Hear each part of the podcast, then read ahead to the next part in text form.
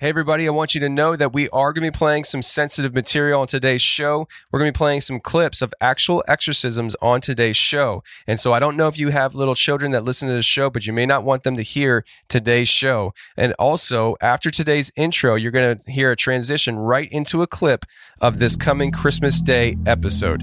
Let's go. This was all circulating around the base that a giant had been killed, but no one was supposed to talk about it. I saw three long, bony fingers reach up underneath the door, curl up to grab it, and then disappear.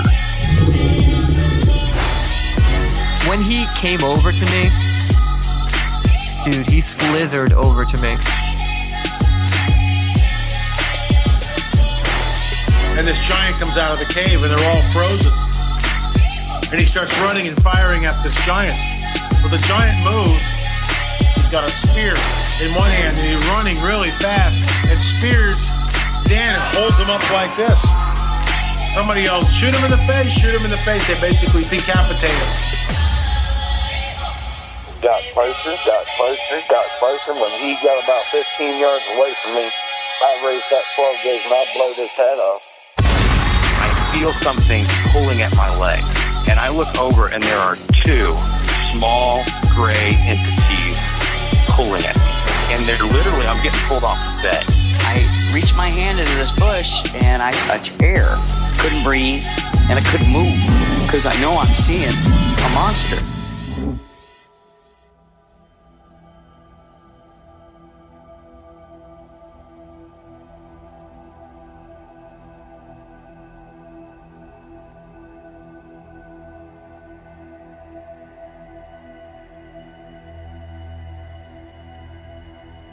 Um, this was my first known demonic encounter. This was in a church, actually, in my town. It was a community church meeting.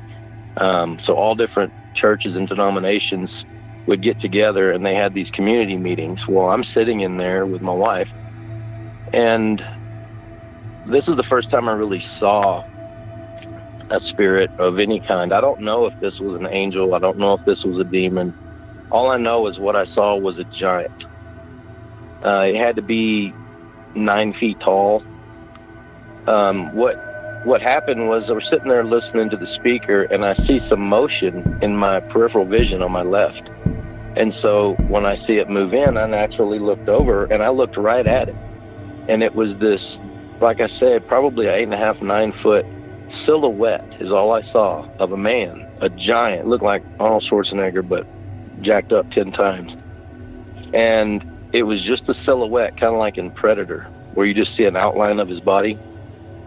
Um, I see this, and he's standing there with his arms folded, facing the speaker. He's he doesn't have wings, and all I can tell you, I mean, it just looked like an outline of a giant bodybuilder with his arms folded, standing there.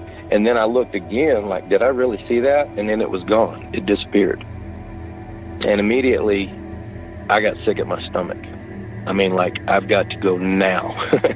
so I get up and I go to the bathroom, and I'm expecting to uh, really be sick. Um, number two. And I go into the stall, and nothing's happening. I'm I'm not sick feeling anymore. I'm just sitting there, and I hear two voices in the stall next to me. One of a little of a boy. He's actually he was about 16 at the time, and I recognized his voice. He was mentally handicapped um, and the other voice was a male voice, but it wasn't. It, it wasn't his dad um, because I know because his dad came in a little later. So I hear this other voice in there just cussing this kid out and calling him a wimp and he's pathetic and all this. And the boy's just crying, Leave me alone, leave me alone, go away. And I kind of look over under the stall and I only see this boy's pair of shoes sitting under there and I kind of freaked out. Well, I shut my eyes and I didn't say anything out loud. But the only thing I said in my in my spirit, I guess, I said, "In the name of Jesus, leave that boy alone." But like I said, I didn't open my mouth. This was all I thought in my mind. And the boy, the the male voice screams, "No!" And I kind of went, opened my eyes and went, "Did did that thing hear me? I mean, I don't know. This is like playing with a new toy. I'm like, I don't know how it works. So I shut my eyes and I did it again. I just said in my mind, it was in my spirit. I said, In the name of Jesus, leave that boy alone. And he starts screaming, No! and starts bashing the wall. I thought the divider between us was going to come down. So uh, um, I'm sitting there. Well, at that time, his dad walks in and goes, um, What's his, I know the boy's name. He asks him, Son, you okay? And he's like, Yeah, Dad, I'll, I'll be out in a minute. I'm okay. And the dad walks out. And then I just hear this laughing just like that. And I, you know, yanked my pants up and I was out the door. That was the first real demonic experience I've ever had.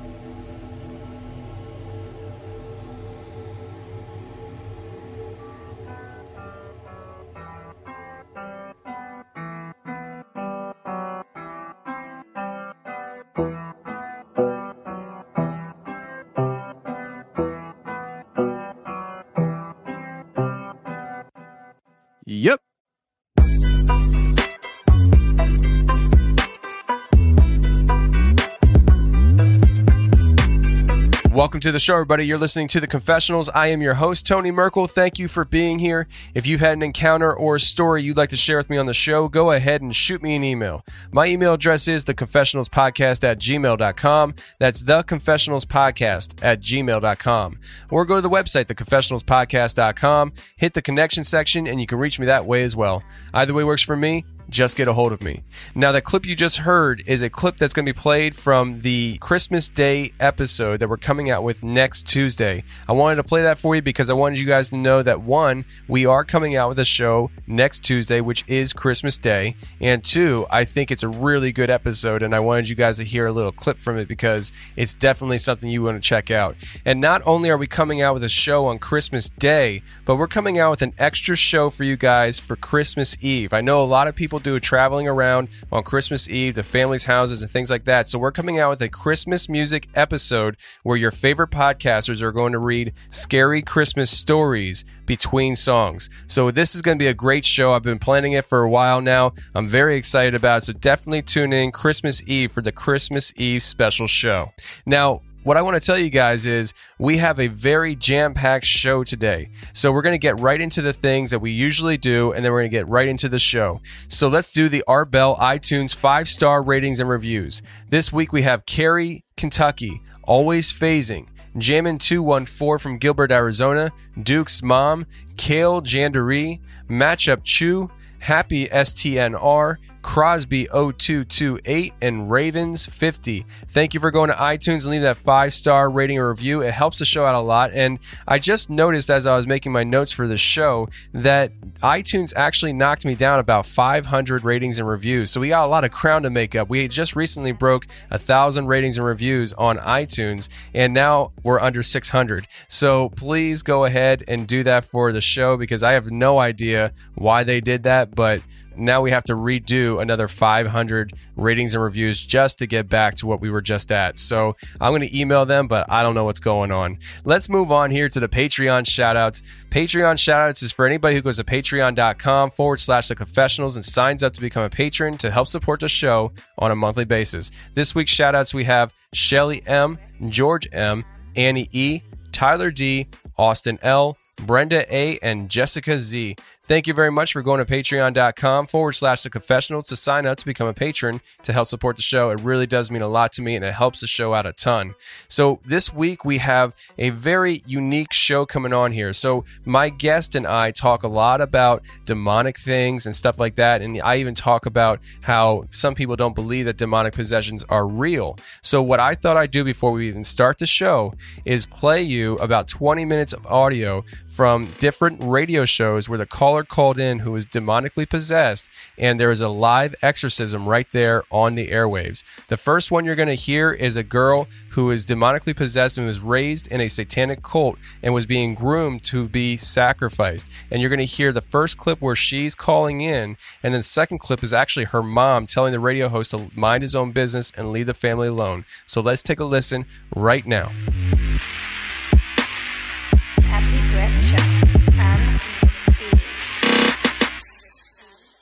1 800 821 Talk is the on the air number. And I tell you, we've got uh, Some very tense situations here right now. Now, Rebecca, I want you to just listen to me for a minute, okay? Yes. Okay? Yes. Now, we want to help you. And the people who gave you this number knew that we would be able to help you. Now, we can help you in a number of ways. You can help me. The first thing we can do is pray for you. Okay? Does it hurt?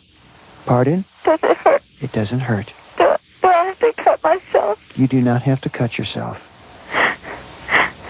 You don't do anything. You just listen right now. Hey. Okay? Uh-huh.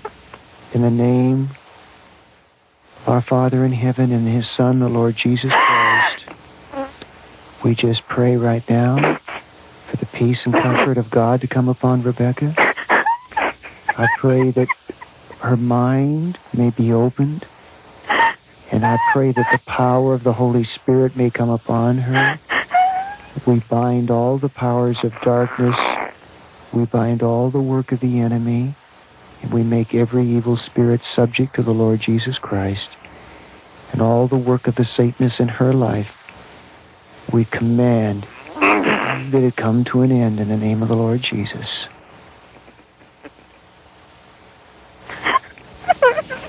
And we pray right now for the love of Christ to come to where she is right now and to overshadow her life.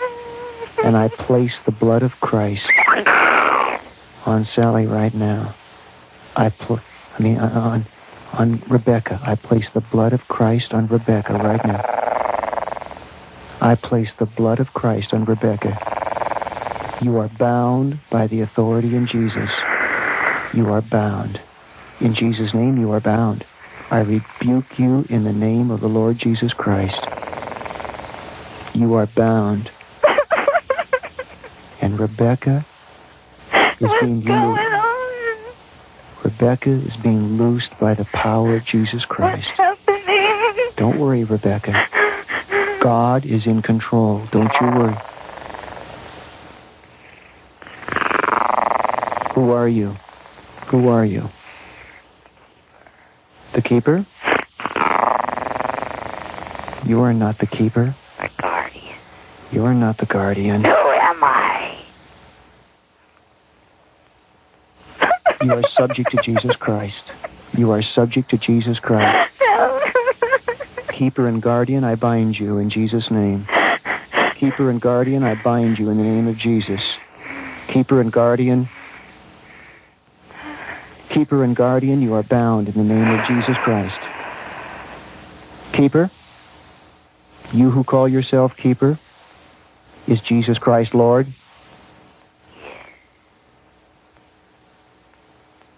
You cannot have this girl. You hear me? You cannot have her. She is not yours. To whom does she belong? Right now, she belongs to my master, Lucifer. She will not continue to belong to him. We'll do everything we can to terminate her. You can't. You can't terminate her. I'm so confused. Rebecca, What? now you just you just relax for a minute, okay? Now you stations down the line. I'm going to I'm going to suspend my closing. I'm going to suspend the last couple of commercial breaks. and I'm going to stay right with her. Now, Rebecca, just relax for a minute. yes. You who call yourself the keeper, speak to me. In the name of Christ, you speak to me. What? You let her go. You let her go. Why should I let her go? She belongs to me. Not forever. I was sent here to protect her, to guide her, and to lead her. Jesus Christ came here to die for her. She has not yet made that choice. She will make that choice. And you know very well it's a miracle that she called. It's a miracle she called today, isn't it? Isn't it? Isn't it? Someone out there was praying for her. Well, that's your problem. Now you listen to me. You must be subject to the authority of Jesus Christ. How many more of there are you? How many more of you are there? How many keepers? How many more of your kind? There are many. How many? Tell me in the name of Jesus Christ. How many? here for generations. There are hundreds. Well, the hold is being broken. No. Yes. No. Yes, and you know very well it is being broken. God did not have her call me by an accident, and God would not have thousands of people praying right now. And you know very well that your hold is being broken now. We will have her on our Hallows Eve. No, you will not have her on your Hallows Eve. You will not have... ours No, she will not be yours forever. She will belong to Jesus. He's deceived. Who's David? The David we were talking to a moment ago? He's deceived. Keeper? Yes. Is Satan defeated? Yes. Did Jesus Christ rise from the dead? Then you are defeated too. And your hour has come to an end. I have a right to be here. What is the right? She has not accepted your God. Keeper, by the authority in Jesus' name, I bind you to hold your tongue silent right now. Yes. I bind you to submerge and hold your tongue silent. Rebecca? Rebecca, want you to. Do you want love in your life? I'm scared of it. Do, do you want it? Yes. Do you want God? I don't know who he is. Do you want Him? Do you want Him if He is love? If it's true. Then say, say, I, Rebecca. Uh, keeper, stay out of the way in Jesus' name. Rebecca? Rebecca, keeper, get out of the way. I command you to stay out of the way. Rebecca? Yes. Say, I, Rebecca, Rebecca, want love. want love. I want God. Mm-hmm. Stay out of the way, keeper. Stay out of the way. I want love. I want, I want out. I want out. Say, I put my trust I put my trust in God. in God. In, in God. Stay out of the way, keeper. God. And Jesus Christ. Say, and And Jesus. Say, Jesus. Mm-hmm. Keeper, stay out of the way. Stay out of the way, keeper. Jesus Christ. Christ. Keeper, keeper, you are bound. You stay right there, and I'm going to come back to you in a minute. I have to go away. I just ask all of you to be very, very much in prayer. Support this ministry, stand by us, and support us in prayer now.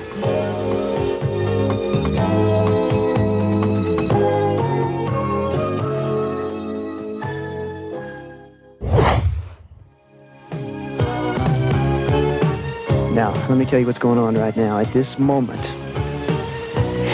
Rebecca's mother is sitting in the car in a trance. Now, it just may be that that's something that God did to get her mother out of the way so I could talk with Rebecca. I don't know what's going on. I'm speculating. Rebecca is not at the phone right now. Rebecca is going to come back to the phone at any minute. In the meantime, I want every, and I may have to interrupt this, but I want every demon in hell to listen. I don't want to hear any more that you have to say. Do you hear me? Catherine, Please leave us alone. No, I will not leave you alone, Catherine. Under no circumstances will I leave you alone, not when you are going to murder your daughter. And I will not leave you alone because I want you to have God's love in your life. I want you to know the promise and the You hope listen that to me. It's too late for me. it is not too late. is too That's a lie. That's a lie of Baphomet. That's a lie of Too Lucifer. late. It is not. If it's too late, why am I talking to you now? I have no idea. If I it's can't too- get rid of you. You can't get rid of me. You aren't going to get rid of me because I won't let you go because God won't let you go. How would I know about Ouroboros and Marduk Listen. and Floretta? No right. How would I know? Speak those names.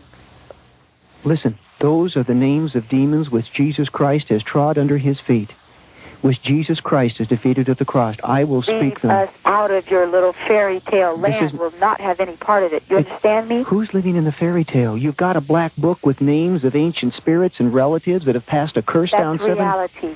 It's not. Is killing your daughter on October 31st a reality? It is reality. It's murder.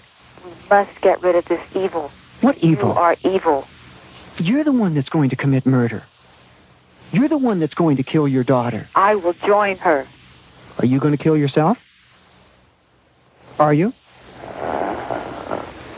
In Jesus' name, who's interfering? Hmm? Who is it?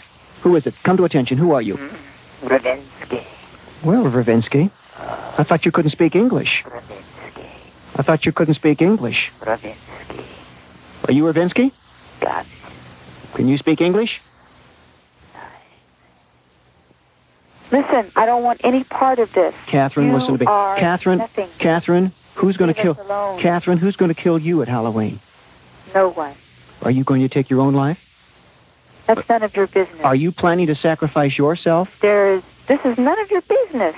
It is God's business. Why would I be talking to you? This is a miracle, Catherine. You are a fool. How would I know all of this? Why would I be talking to you if I were a fool? If I were a fool, how would I know all of this? I have no idea, but you leave us alone. I know about Ravinsky. You know what? Leave us alone. I'm begging you. In Christ's alone. You stay name- out of this while you can. In Christ's name, we break the curse of Ravinsky. Slava Kedosh Namatita. What?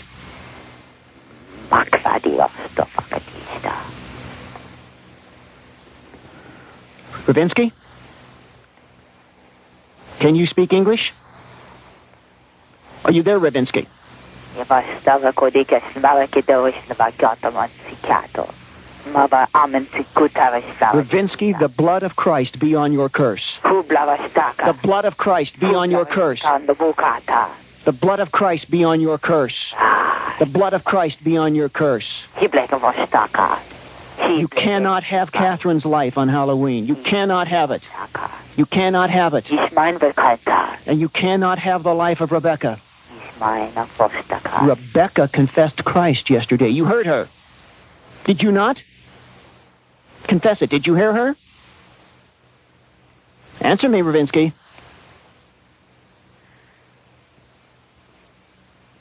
Answer me. Catherine? Catherine?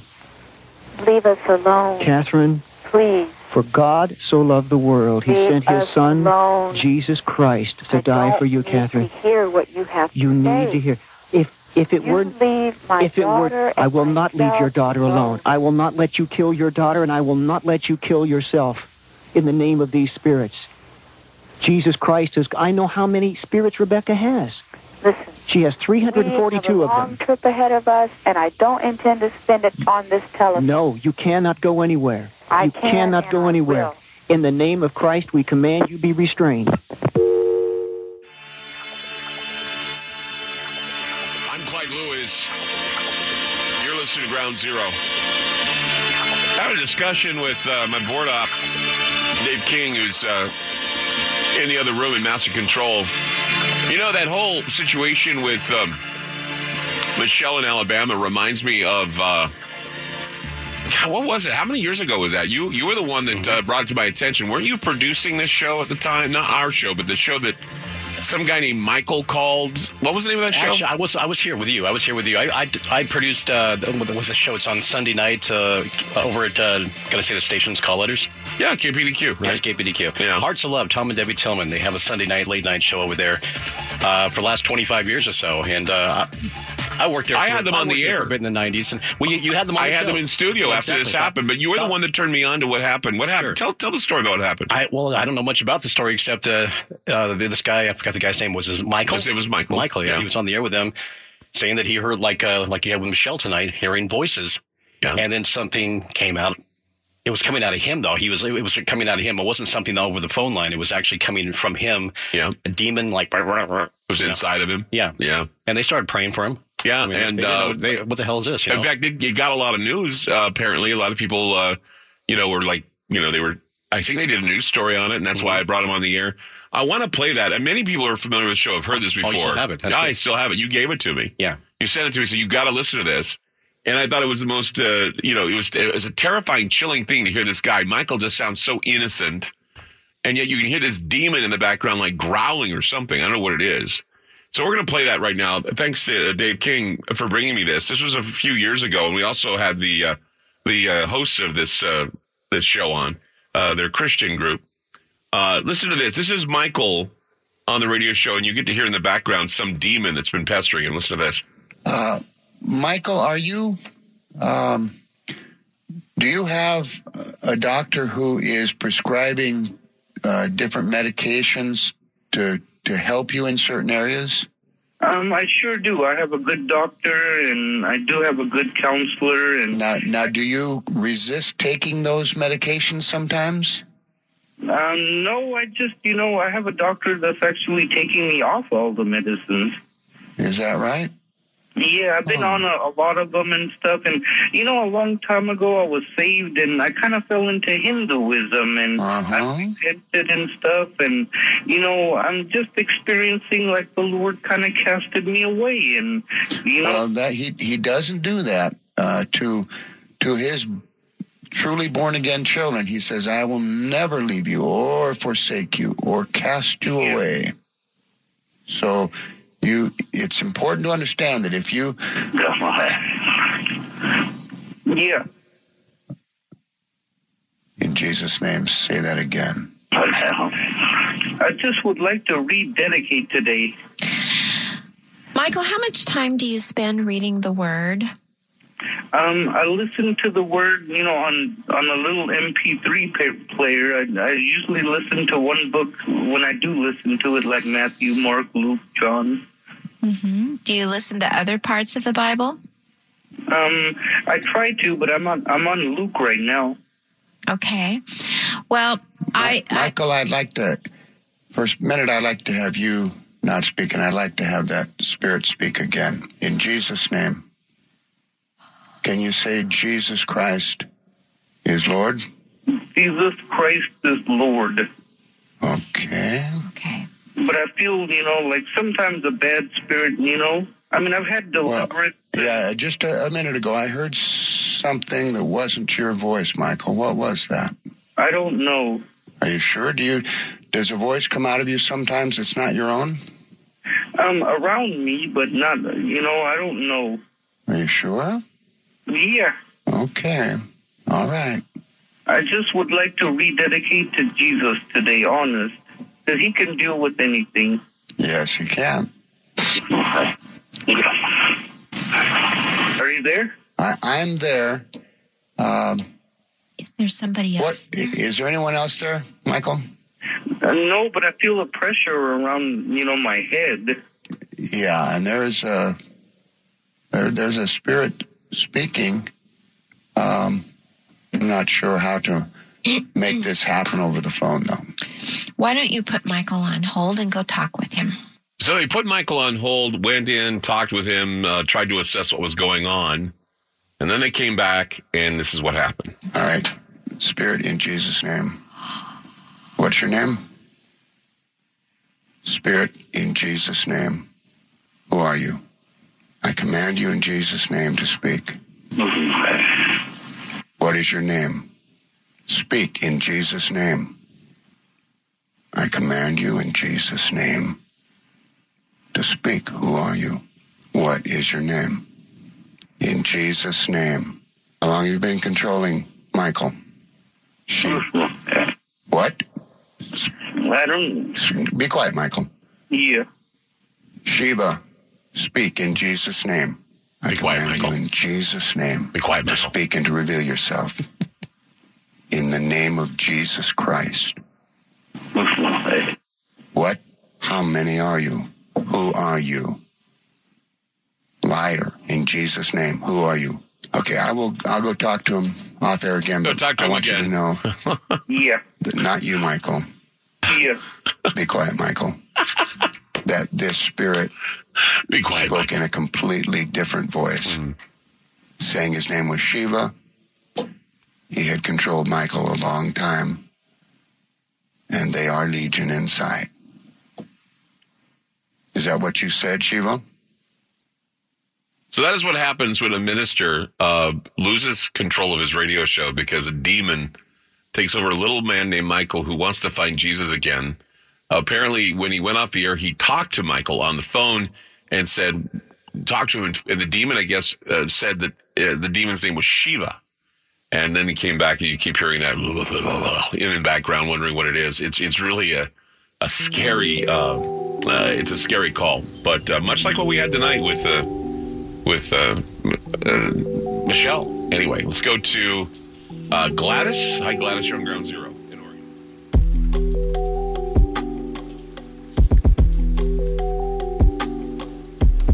All right, well, that was some of the clips that I wanted to play for you guys. The second set of clips that I played was actually from a show called Ground Zero with Clyde Lewis, and he played that clip, and I thought it was perfect for this show, so I wanted to make sure that we played it on today's show. Now, I want to let you guys also know that I referenced in the intro that we're going to be doing that Christmas Eve episode with other podcasters coming on to read scary Christmas stories in between Christmas songs.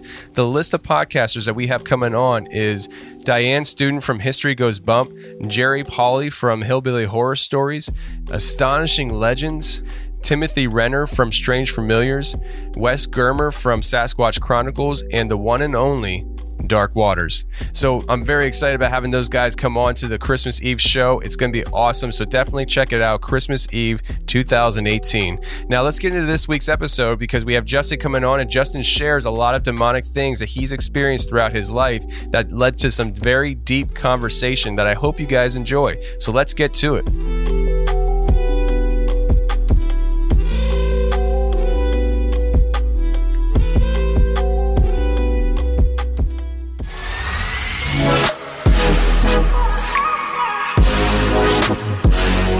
All right, tonight I have a great guest coming on. I have Justin, and Justin. A little side note with Justin is that Justin was actually on Sasquatch Chronicles. Uh, shout out to that podcast. But Justin was on there and he shared an encounter story that him and his friends had had up in the Poconos of Northeast Pennsylvania. So that was a show that really stuck out to me.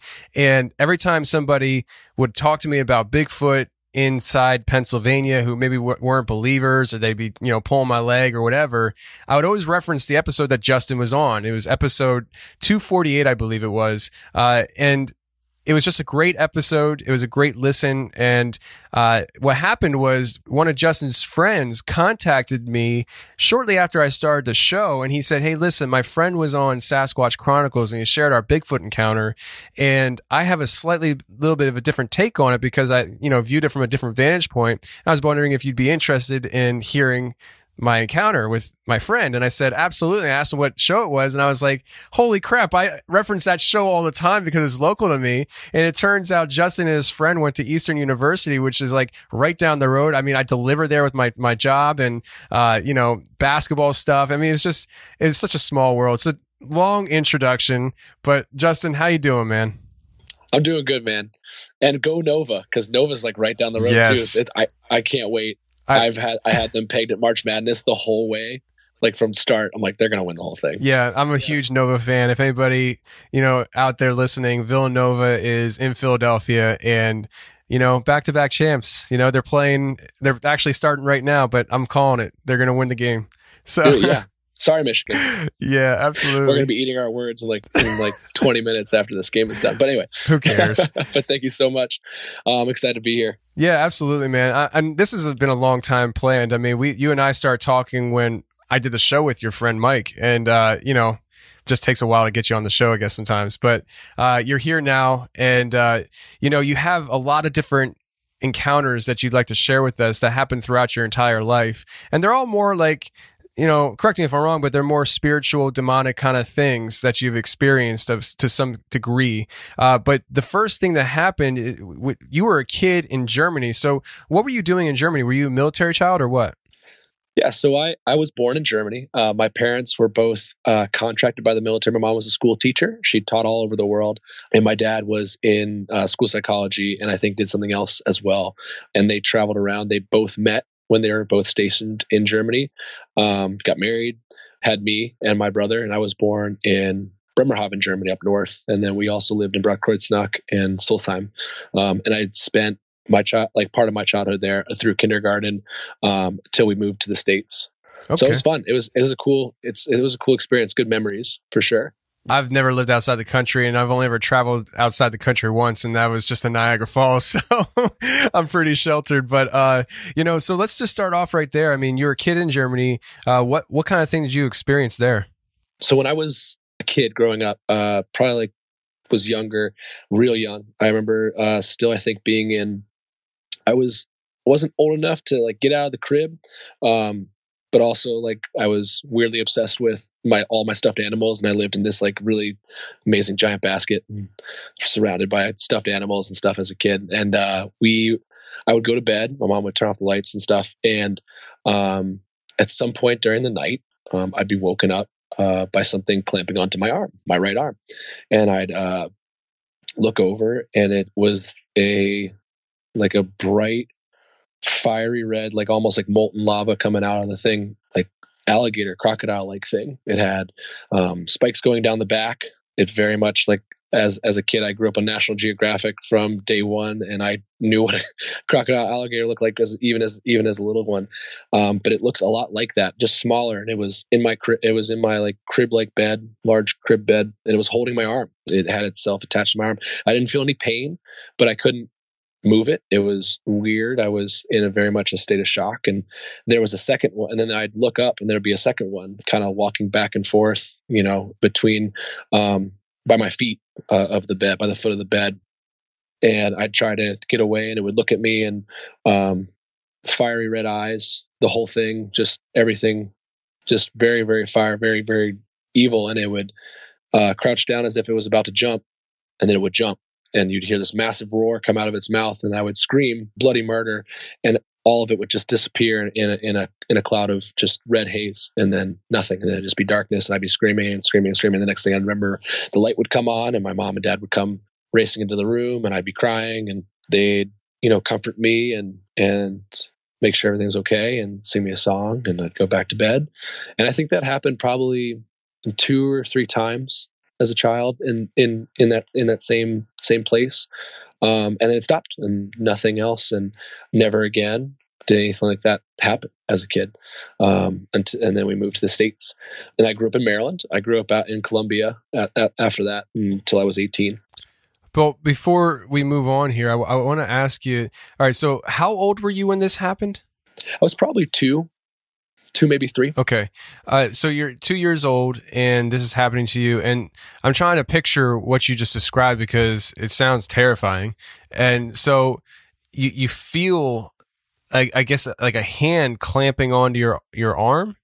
And it was the mouth. Oh, so it was the mouth. So it was like a, so it was like an alligator, uh, type entity. And then, uh, its mouth is clamping down onto your arm.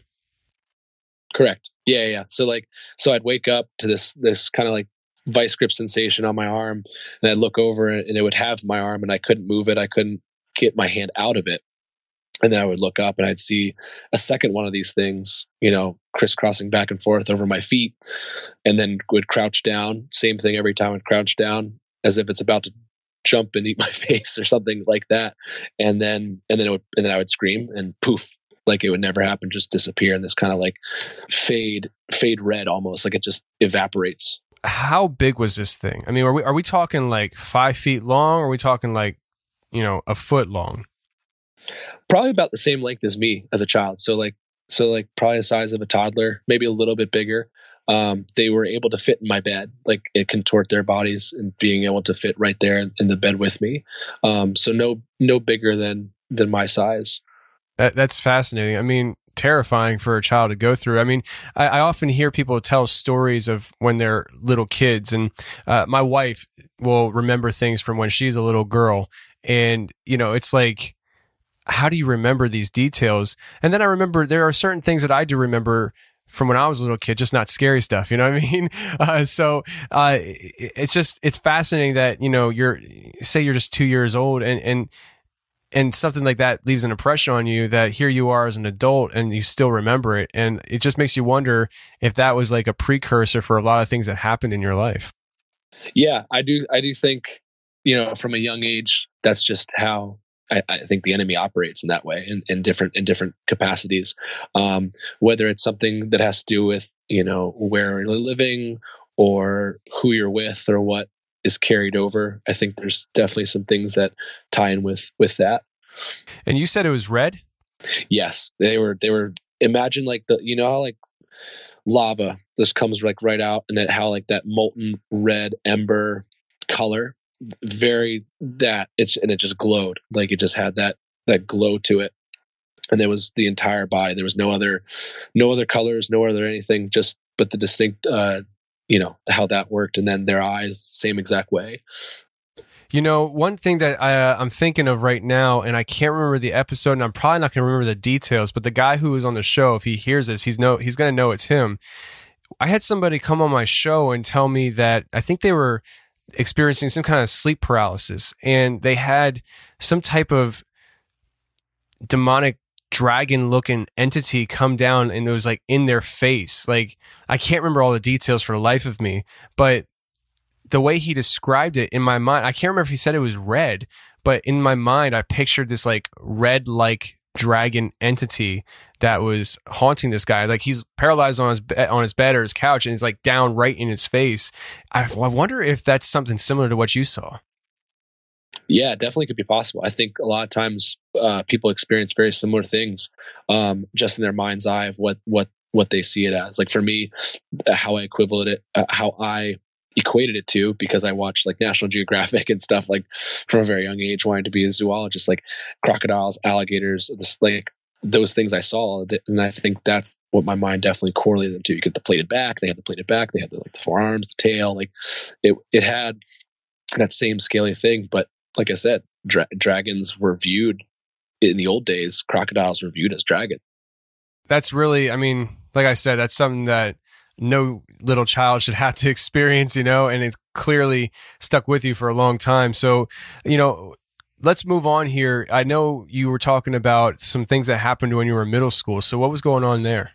So, uh, growing up, same way, like fascinated with with animals, but also um, got my fascination with cryptids and and UFOs and paranormal and and having all these questions and and wanting to explore and and know and um, have answers, just like the normal kid. Um, and in middle school into high school, uh, you know, that Ghost Hunters show on Sci-Fi came on um, with the guys from TAPS, and my dad, my brother, and I would all like gather around. Like I think it was like Wednesday nights or Thursday nights. I can't remember which episode. And we would watch. We'd watch them and be fascinated by like what they'd catch on video or catch on audio or like the different things. And you're like, whoa, it's crazy. I wonder like if this is like real, if this can happen to us. And so you know that fascination carries over with your friends in middle school and high school. And uh, you go out to different places. You look up places haunted houses or asylums or anything you can kind of look for where like you think something might be lurking and um, out in old ellicott city.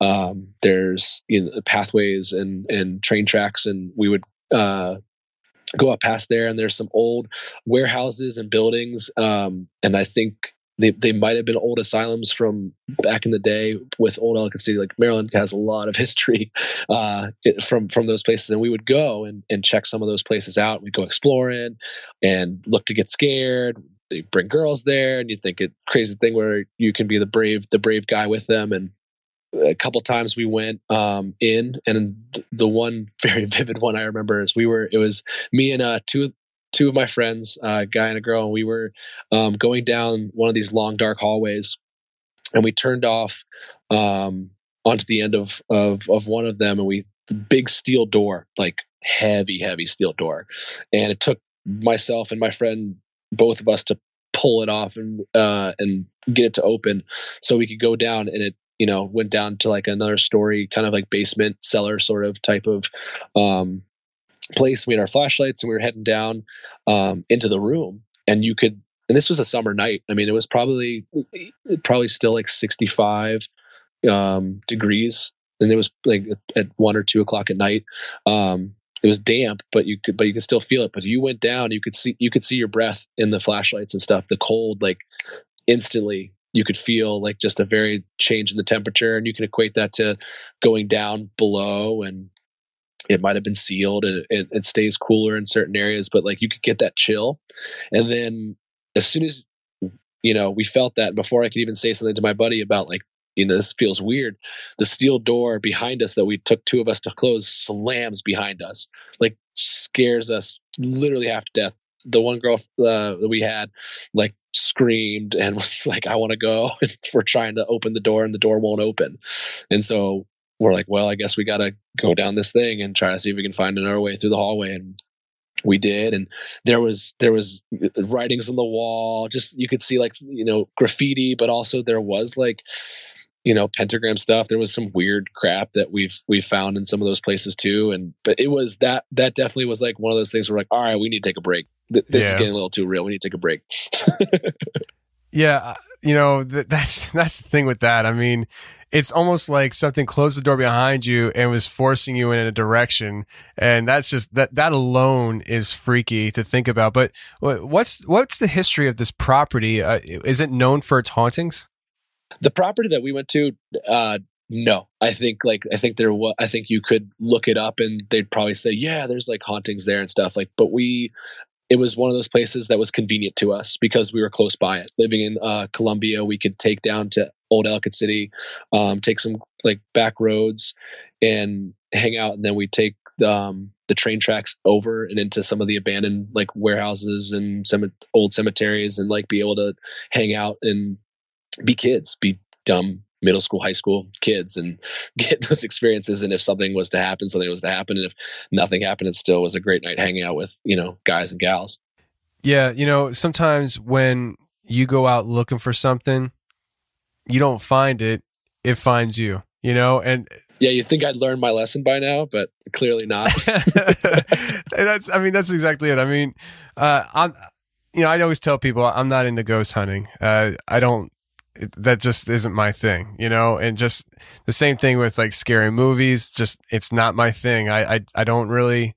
I don't know. It's just not my thing. But I know people go out looking for stuff, and sometimes I wonder eh, because they have these experiences, and I always wonder, well, did you find something, or did something find you because you went out looking, so they came to you? You know, it's just it's one of those things where it just makes you wonder, you know, what actually how and what you know what come, came first, the chicken or the egg? You know what I mean? Yeah, totally. I, I agree 100%. And in the wake of all that, still like going into high school, I, I this kind of also like pertains with, you know, m- my testimony that I give uh, with with people in that transition of really also, you know, coming to the Lord too. I, I grew up in the church um, and went through my whole life, but didn't always, you know, understand it and and didn't always fully comprehend it. You know, had my, you know, issues and things that, you know, I re- rebellious teenager and um, things that I was struggling with and going through. Um, and with that, you know, going into high school, really, you know, went down a pretty pretty dark road and continued in, in that direction. And it was at this point that I had a really profound encounter with a, a retreat I went on that you know my youth group had taken me to, and I was. Um, you know, I heard a testimony of a, of a young girl who shared her story of her experiences in her life and that, you know, were the same as mine and, and my broken family and the things that I was going through and, and the things that I was taking on. And, um, was really a profound moment for me in, in my faith and saying like, okay, like, you know, Jesus, you're, you're more than just like something that I've heard in stories. You're, you're something more than, um, I've read in this book. Like there's, there's something way more to this. Um, and in that same wake also understanding like what i was going through and what i was doing and experiencing that was also like i was i felt unredeemable if that makes sense. Um and if i could do anything i would do it for other people but i was a lost cause. And so in doing so i would i just kept on going deeper and deeper into depression and drugs and alcohol and and, and exploring other things as well. And and um at the same time still trying to like you know do my best for god and do my best for for for uh jesus who who had died for me and, and loved me but i couldn't fully understand it. And that it wasn't until i think it was no going into junior year i'll never forget it was junior year of high school math class second period um third floor because the school i was at has three floors. And all of a sudden i was sitting in my class and it was like almost like getting hit um, by a ton of bricks head hit the head hit the table um, put my head down was feeling sick. Every the whole room uh, just disappeared into blackness. I, and then in that darkness all i heard were these whispers these dark dark whispers. And how i can describe these whispers uh, is jumping forward a little bit so it can exp- i can explain it. There's a movie uh, that came out a little while ago probably like i think 2011 or something like that. It was called don't be afraid of the dark. And it's a horror movie. Um, about a little girl and her family that moves into a mansion and it's it, it's like a take on tooth fairies but they're like the the dark nordic version like almost like gremlins that take you and you disappear and you're you're not coming back and it's it's a lot darker than that. But when they would talk to the little girl and they talk to the people they would whisper. And it wasn't and i had never heard those those voices um, again since that time in high school, and it literally shook me to the core. Like I, my friends had to literally take me out of the movie theater because I was shaking and crying and having this this flashback of like these are the voices that I heard that time in high school. So jumping back to that time in high school when it's happening, the, the room is black, and all I'm hearing are these voices saying, "You're no good. Um, God doesn't love you you know how you you you're you can never you can never amount to anything. There's nothing in the in this world that you could do that's gonna that's gonna save you. Um, kill yourself. You're not loved. You're not good enough. It was it was you know from every direction. And at the same time then all of a sudden this kind of like light flashes and there's there's me. It's my face but it's not me. It's it's scarred. It's battered. It's it's intense. It, it very much actually i, I looked kind of like um the Joker from Heath Ledger because Dark Knight was out at the time too, and it was like this very deformed, horrible smile, and I was staring at myself, but a very like I would I would definitely call it a demonic look, um, and I was you know, and it was the sounds we're getting, the whispers were just it was almost like they were whispers, but they were like as loud as thunder in my ears, and I remember then a hand touching my shoulder and literally ripping me out from the blackness and the next thing I remember is then my teacher, his, hand is on my shoulder. The whole class is staring at me. Um, how one of my friends described it was I was white as a ghost, beads of sweat down my face. They thought I had like looked like I was going to vomit, and so the teacher asked if I was okay, and I was like, "No, I think I'm going to be sick." And they said, "Okay, just you know, you know, take your stuff and go to the nurse nurse's station."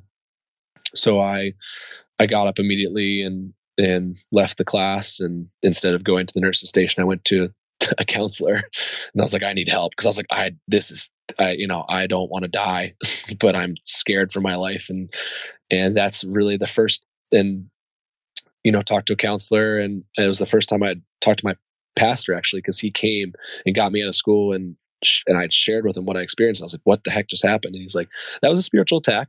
I was like, "What's that? Like, what? What do you mean, like spiritual attack? Like, it, like this kind of stuff is real?" And like, he's like, he's like, "Oh yeah, like there's a war going on for you," and that and that that was the very much the very much for me the first time I kind of had an understanding for it, and at the same time, just to just to give a happier side to this, and also part of my testimony, but it's just a really profound moment of I was hospitalized for psychiatric evaluation and pieces because I was very much in a dark place and very much depressed. And I and I had to go in an ambulance. It's just protocol. They have to do it when I'm going to a um, a place. And I remember sitting in that hospital, um, or sorry, the, I remember sitting in the um, ambulance crying and saying, like, God, I need to know, like, I need to know you're with me. I need to know you're real. I need to know you're here with me right now. Like, and I remember this warm embrace. I thought like my, I thought like someone next to me. I thought like the paramedic or or my youth pass or somebody next to me was hugging me, but there was no one. There was no one there. I was literally being held physically around, like tight, like from both the inside and and the outside. And it was and it was that comfort and that and it changed me profoundly in in that way. And I, have never been the same in, in, that in that sense of of knowing you know I have a father that that loves me and cares for me and and protects me too. You know it's it's really fascinating to hear different people's stories when it comes to what got them on a spiritual level like that. Like uh you know I have my own personal stories uh you know of when I felt like I was singled out by God and I felt like um, he cared about me, you know, and to hear you share that, it's just for me, it takes me right back to what my own personal experience, you know, and how I felt. And it's really, it's really cool to hear, just to hear that. And then, uh, on top of it, you know, you had this experience and you're in school, uh, you're in class, I think you said. And so, uh, was it like all of a sudden just out of nowhere, like it just hit you like a ton of bricks. Like like i think you said it it felt like a ton of bricks just landed on you. Uh, did it feel like you were just like knocked out? Is that how you felt? Yeah yeah like literally I was, I was just staring at the math problem on the board and then it was like bam like like i just had this like intense weight and just exhaustion like like instant fatigue and just put my head down. And then that same and then in that same moment of putting my head down and closing my eyes you know that that blackness like just instantly came over the the whole thing it just came over in that same way. It was really intense, very very intense. So you you go into this blackness and you start hearing these whispers and these voices, um, you know, saying awful things to you. Uh, what at what point, if at any point, did you, in the midst of that, realize that you were underneath spiritual attack? Was that something? I know you didn't identify it like that until your pastor told you about it, but did you at any point think in that in those moments that there's something dark and sinister going on here? I'm not dreaming this. Oh, absolutely. I think I think that was like the, my first, especially especially when I saw the face of like myself, but not myself. Like it's it's it's a really hard thing to try to explain. Like it, it's still is really hard to explain.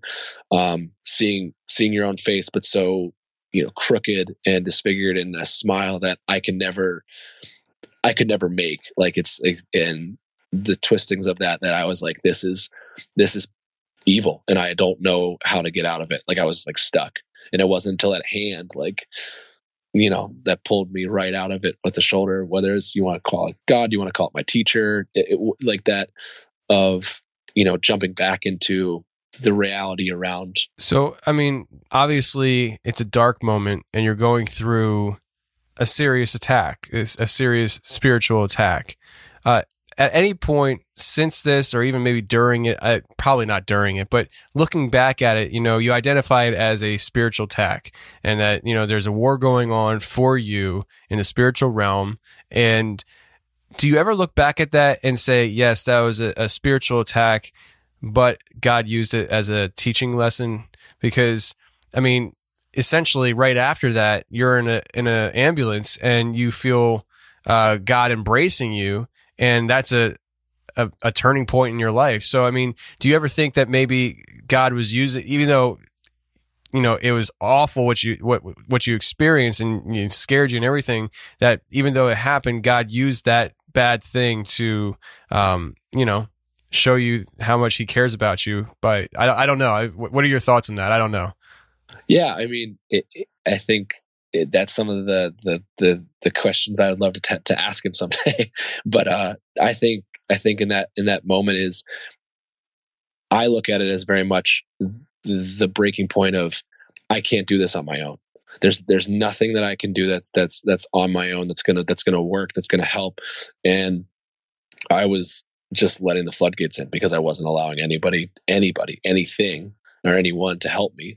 And I think that that those walls were very much down and very much open and available to be hit. I and I definitely agree God uses that. I think it uses it for my testimony and when I share it with other people when they I think I use it as something when people argue that there's no spiritual warfare, there's no you know evil spirits or darkness like there's no darkness. And i'm like i disagree. Let me let me share some things that that i've gone through and you can tell me afterwards whether it's whether that kind of stuff is real or not. Um but i do i, I you know, I do think like it's even crazier because I think those revelations come along. Like as you were saying those things, I was like, oh wow, that is like I never put those two together in terms of like how correlating like darkness and embrace and that embrace and that intensity to love and embrace and and comfort and how within 24 hours I had both in you know in that way. And it's it is that's that's and all the times i've shared that is a really crazy correlation and how how awesome god can be in those moments. Yeah and you know like i, I want to i guess my questioning to you earlier it might have been a little foggy because uh, i had an experience happen in my life and uh, i guess i'll just share it because i don't want to hijack the show here but i'll, I'll share it uh, you know i and i'm not even sure if i shared it on the show yet or not but um, so I think I was probably in college, I think. And everybody knows I went to Bible college, but even though I was in Bible college, uh, my heart wasn't right with God. Uh, most of my life, I lived my quote unquote Christian life uh, more to please my parents. I was a Christian by association. I was a, I was a Christian on Sundays.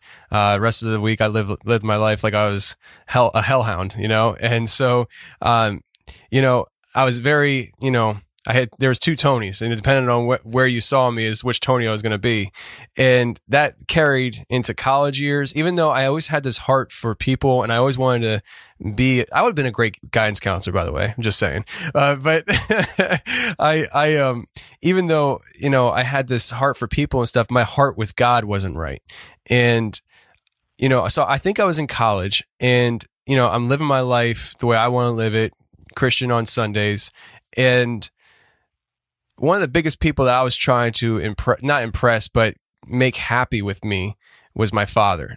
For whatever reason, I always wanted my dad's approval on things. Always, it, it, that carried into my marriage. Uh, I I'm, I got married when I was 21, and in my early 20s, I was making marital decisions depending on what I thought my dad you know would like or not like you know and so it, it, there's a very there's a there's a stronghold that i had with trying to please my parents and i had a dream one time and i like i said i think i was in college where i was in my church my home church uh, the one i grew up in and i was walking down the stairs to go into the fellowship hall and I, I, I went down through the doorway. I, I go into the fellowship hall, and to my left side is a little office and they usually kept you know just office supplies in there and things, things like that. In front of me was a kitchen and it was just your typical kitchen uh, like in a house or something you know normal stuff. And then to the right of me was just this big open fellowship hall. And this is the way it's actually set up and in my dream i'm seeing the, the church. And so I, I look to my right as i come down the stairs and i see my dad standing in the middle of this fellowship hall and he's just staring at me. And I'm like, you know, dad, you know, I'm saying something to my dad and he's just staring at me like he's a mannequin. Like he, like there's no soul inside of him. Like it was just like a shell of my dad just staring at me. No reactions, nothing. And I'm like, you know, I remember feeling confused and, and, and I felt like something was wrong, you know? And so he's just staring at me like, like he's empty, almost like, like I'm empty you know, like like he just didn't recognize me. And and and at that moment, the office to my left. Now, my dad's to my right in the fellowship hall right there, and to the, my left is that office, and that office grows black, grows dark, and all of a sudden in my dream, there's like this shift where now I'm standing in the fellowship hall. My dad's now further away from me, but he's still in the fellowship hall. It's like one of those weird uh, dream things where things get warped and they get stretched and all that. And so I'm standing now in the middle of the fellowship hall, and this room gets darker and darker. And now the blackness, the darkness in the room is now coming out of the room. And within the darkness, there's these like demonic arms slash hands coming out of the, the, the black cloud, like crawling across the floor at me. And not even just across the floor, but just out in the middle of the air and just, they're all reaching towards me and they're coming for me. And I didn't run. I don't know if I could run or what, but I, I remember they came, they grabbed me and started dragging me into that office. And I'm screaming and I'm uh, I'm getting drugged across the floor and I'm screaming for my dad to help me and he's not helping me. He's just staring at me and he's not doing anything. And I get drugged into this office and then I wake up. And for the longest time, I felt like that was a demonic dream and I didn't know what it meant. And I was convinced of that until maybe a couple years ago, I really felt like the meaning of that dream was revealed to me. Because since that I had that dream, my life has been totally changed around. Uh, I I'm very open and honest with people. I'm very public with um, who I am as a person. Uh, when I was 25, 26 years old, I pretty much almost threw my marriage away. I was a miserable person. People, I mean, I, I was I was just not a nice guy to be around. And long story short, uh, I, I I had an encounter with God for real, for real. Like I was raised in the church, but I never had an encounter with God like I had uh, on March 29th, 2014. And it changed my life. And after that, you start seeing things differently. And after my life changed, I, I always remember that dream. And I don't remember very many dreams, but I always remember that dream. And I feel like the the the meaning behind that dream was revealed to me. And all of a sudden, it went from being a demonic dream to a dream that was God sent. And I really, I really feel like that dream was showing me where my life was going. I was going to, ch- like, I'm in the church that I grew up in. And and at that point in my life, I'm going to church every Sunday. I'm playing the game. I'm ch- I'm playing the church boy game. You know, I, yes, you know, praise God and thank you Jesus and all this that and God bless you and all that stuff. You know, playing that game, but never truly meaning uh, to have a life changing experience in my own life. Like I loved people, but I didn't have any desire to be a better person. I, I, was just, you know, living that double life. And so I'm in this church in my dream, the church that I'm, I'm playing that, that, that, you know, game with. And in the fellowship hall is my dad, the guy I'm always trying to gain approval of. And I was riding my parents' coats, coattails with their salvation. My parents are Christians. And in my, eh, like, I would never said it to myself, but the way I was acting, I was literally figuring my I'm a Christian by association. My parents are Christians, I'm a Christian, that's it, you know? And I really feel like that dream was God showing me you're here in church. That man right there that you're constantly trying to please cannot save you from what's going to happen to you if you don't change your life. And I didn't change my life. And I thought it was just a demonic dream. And for years, I thought it was a demonic dream until my life changed around and I felt, I really feel like God revealed the meaning of that dream to me. And I just hijacked the last 15 minutes, but I, I, wanted to share that with you because, um, I just find it interesting that you had that experience. And then, you know, you said like 24 hour within 24 hours, you had quite the opposite experience, you know? And I just, I wonder if there's a correlation there or not. I could be wrong. I might be reading into things, but it just reminded me of that dream that I had. And uh, yeah, it's, it's fascinating stuff though. No, it's incredible, man. And, and I think, I think that's part of the journey. That's part of the walk as, as like, as we grow older and as we, as we read and as we study and as we uh, talk, like have community with one another and have community with other people with similar experiences and, and share. I think more of those things do get revealed. More of those things do come out. It's, it, it is, it's, it's amazing. Um, that story is, is awesome, man. That's, that's beautiful testament of what, um, can be used and what can be shown in, in that way. Um, but yeah, I, I totally agree. I think God can use some really like God can take the worst of the worst and the baddest of the bad and still and still use it to glorify Him and still use it for His good.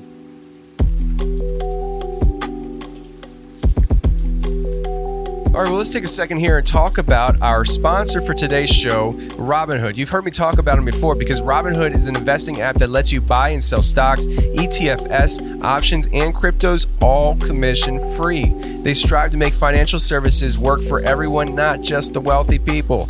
It's an easy to use thing. They have charts and market data that are extremely easy to understand, and you can place a trade in four taps on your smartphone. Four taps. I'm talking, guys, this is so easy. You'd be stupid not to do it. Learn how to invest as you build your portfolio. Discover new stocks and track favorite companies with personalized news feeds. You can have custom notifications for price movements so you never miss the right moment to invest. Listen, guys, go get yourself the Robinhood app and try it. It's free. Robinhood is giving listeners a free stock like Apple, Ford, or Sprint to help build your portfolio. Sign up at confessionals.robinhood.com. That's confessionals.robinhood.com.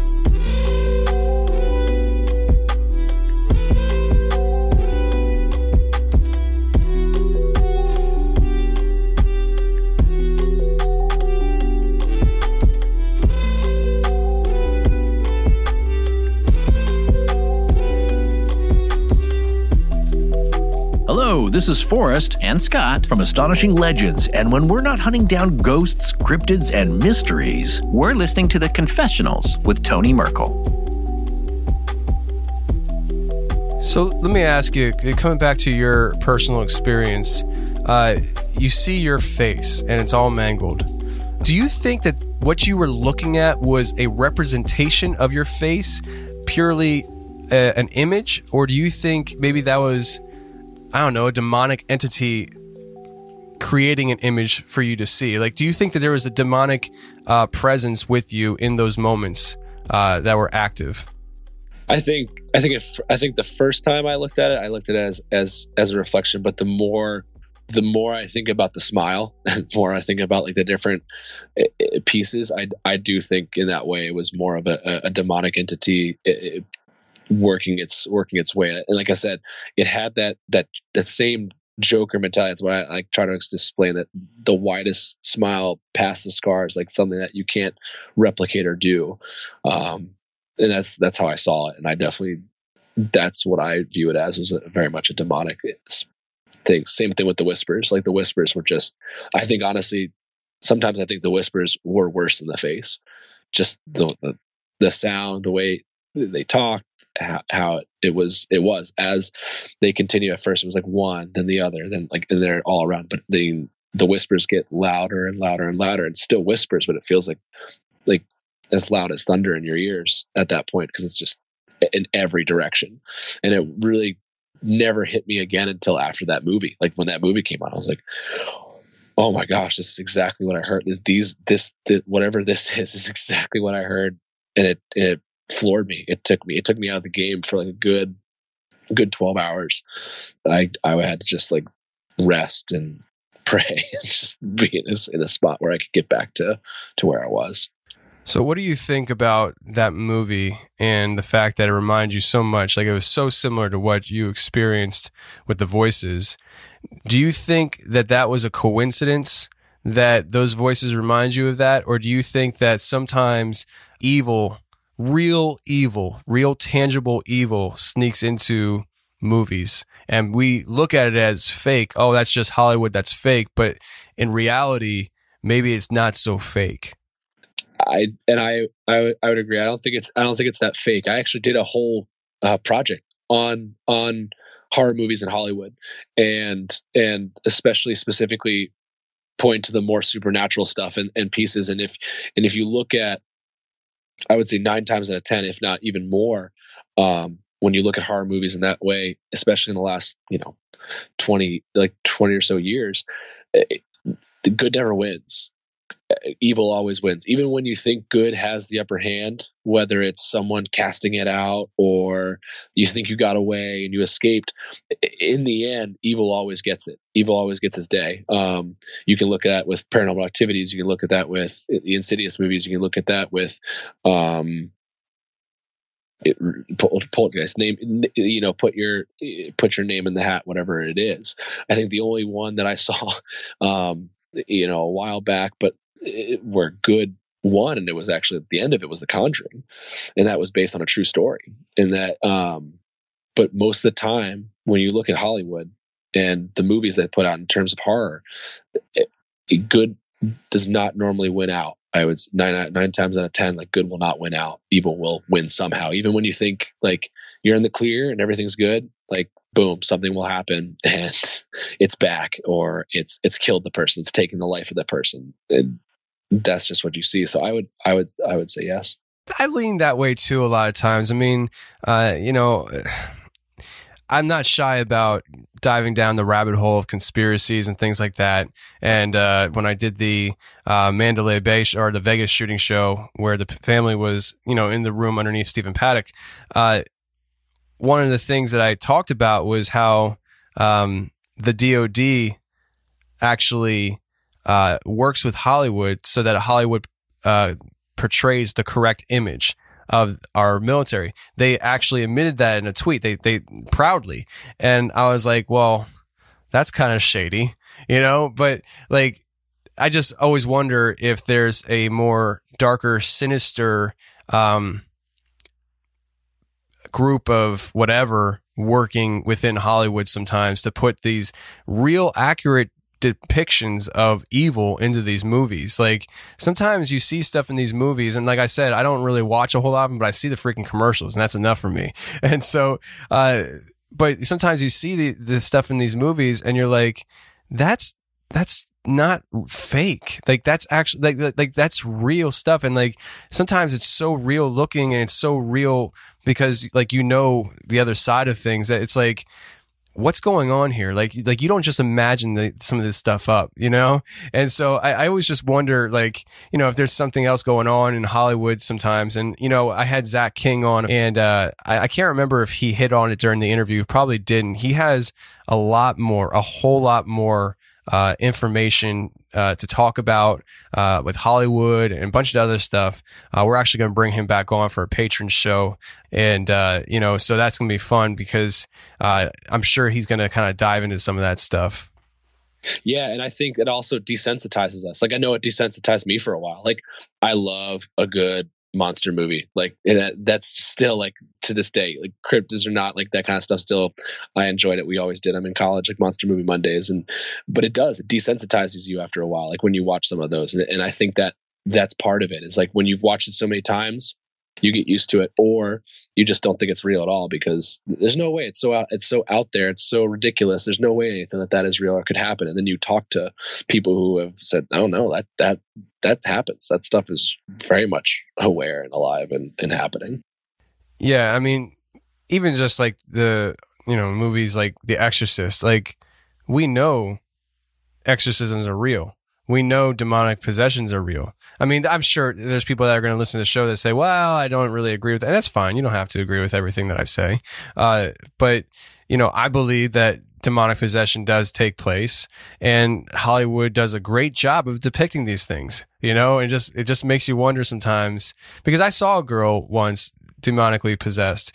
Uh, and it, it, the thing that stood out to me the most then during that incident was this was, here's a high school girl that's demonic, demonically possessed, and she's moving men, like men, multiple men at one time, uh, and they're like she's like spaz. She was spazzing out like um, verbally, and they they start like I was at I, probably a similar kind of thing with you when you were in high school. I was at a youth convention, and uh, they started praying for this girl and she started like howling and like saying, I don't need your prayers and all that stuff. Like, like, like this crazy, scary voice.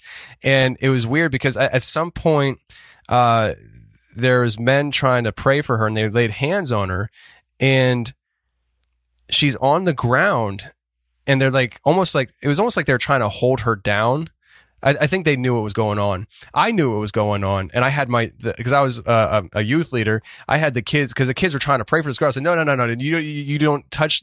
Get away." Like you, like you don't like if you're not ready to handle this, you don't play that game.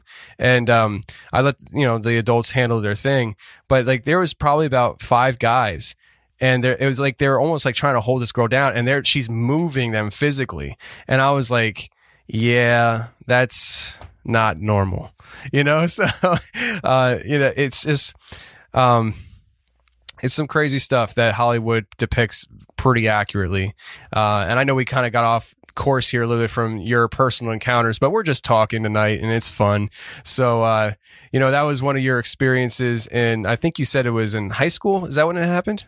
Yeah it happened in high school. And that's and then like i said going into senior year was a great year really great year. And and got some really awesome experiences and um, took some time off and then boom was in college at Eastern 2010.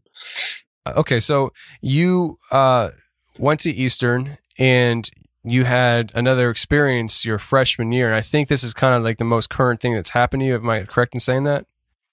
Second current ish, yeah, second current. Okay, yeah, gotcha. Okay, yep. well, why don't you walk us into the second most current ish experience you've had. so this one, this one took place over over Thanksgiving. Uh, I was, I was back home in, in Maryland with my uh, with my family um, my dad's house um, with everybody, and we finished our meal and usually like football and stuff portrays. Um, but this time, I think I think our game was already on, or we didn't want to watch it. So um, my older cousin, myself, and my brother went downstairs to the basement to watch some movies and they wanted to do some horror movies and I wasn't entirely interested in it, but that's what everyone wanted to do. And I was like, well, maybe I'll just fall, I'll end up falling asleep on the couch and it won't really matter. Um, so we did The Conjuring first and in terrifying, but it was like at the same time relieved because like there was actually like an, a, a win at the end and we're like, yeah. But then we switched over and did a Insidious and man, like I think I watched that whole movie between my eyes like the entire time. and and by the time it was done, I just was like, I I did not feel good about it. I had torn up inside with that movie. But I think it just also pertains to my own experiences and the things that those correlations happen, and that's where it goes. Um, so everyone everyone heads home. I go to bed like normal at home, um, and probably three ish, three ish in the morning. Um, I just uh, woke up and uh, I look over, um, and I have a fan in my room in that room, and and it's a really intense, annoying blue LED light that's on the top, like with a button in it. I always sleep oh, towards the wall, so I don't have to so I don't have to look at the light. But that blue light is always shining, literally over my entire bed and everything. Um, and I woke up, and the whole room was dark, and I was like, "Well, the fan's still going," but I wasn't feeling the fan, and I wasn't seeing the blue light. So I like turned around, you know, from the wall to face out into my bedroom, and there is this this giant dark um, shape over my bed. Um, it's blocking the light. Um, it's blocking the fan, and um, I think I'm in a weird state. I'm like, I must, I gotta be like dreaming or something, and I kind of like, um, as I'm rolling back over, I don't know why, but I rolled back over, you know, my head against the wall. So right as I did that, um, all of a sudden I felt two hands immediately hit my back with great force and intensity, and my whole body um, starts seizing. Like I literally, it, it, it, the hand, it's literally holding me down. Like, and I felt almost like my soft bed was almost feeling like concrete, like how much I was being pushed against my chest. Like I was having trouble breathing. Um, I was shaking. My whole body was shaking. The whole, it felt like everything was shaking. And I'm gasping for air um, as it's pushing down against my back. And I'm desperately trying to utter the words, go away in Jesus' name. But I'm more of like, go Jesus, go Jesus, go. And, and, but the more and more I'm saying it, the more I can feel the pressure starting to to relieve off my body until finally I'm able to say it in a full sentence normally to the point I'm finally to yell. And by the time I'm yelling it, it's gone. I look around. I can still I, the the figure, the dark figure and entity is gone. I flip on my lights. I do a whole prayer rock around my room, like you know, sweating and and couldn't really uh focus anymore, and, and I, I uh, couldn't go back to sleep.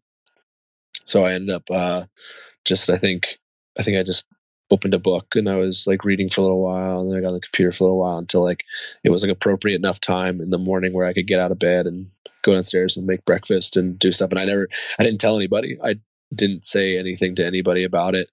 It's it's a little bit different at my dad's house in that way. Like just in terms of, I eventually told my brother about it, um, and I told some friends at, at at college about it, including Mike, you know, when I got back to college, um, and shared that experience.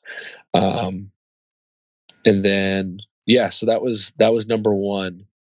That was the, that was the big one. It's, it still, you know, shakes me up honestly to this day. It, it really, it gets under my skin and, and, and one that doesn't go away. Um, that, that dark figures, um, has come back to play. That I'm sure was terrifying.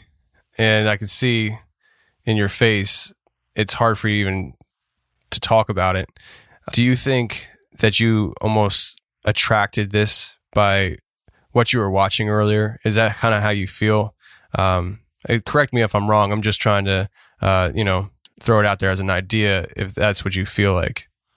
No, I, I joked about it. Like even even after the movie was over, like I think my cousin asked, like, what do you think? And I was like, I think I just let evil into my house. And um, she was like, oh, no, just light some sage and just burn it around the room and you'll be fine. Like, there's nothing that will work. Like, uh, and, and so, like, it was like kind of like that joking piece. So I don't know, like, to be honest. Um, some people have shared with me about because I was doing some big time ministry stuff that was kind of moving forward in my life and in into the college stuff as well. People have sa- said, well, maybe like, you know they were coming after you in a big way because some big things were going to be moving and it, it, who knows? Like and i and i don't really have an answer for it.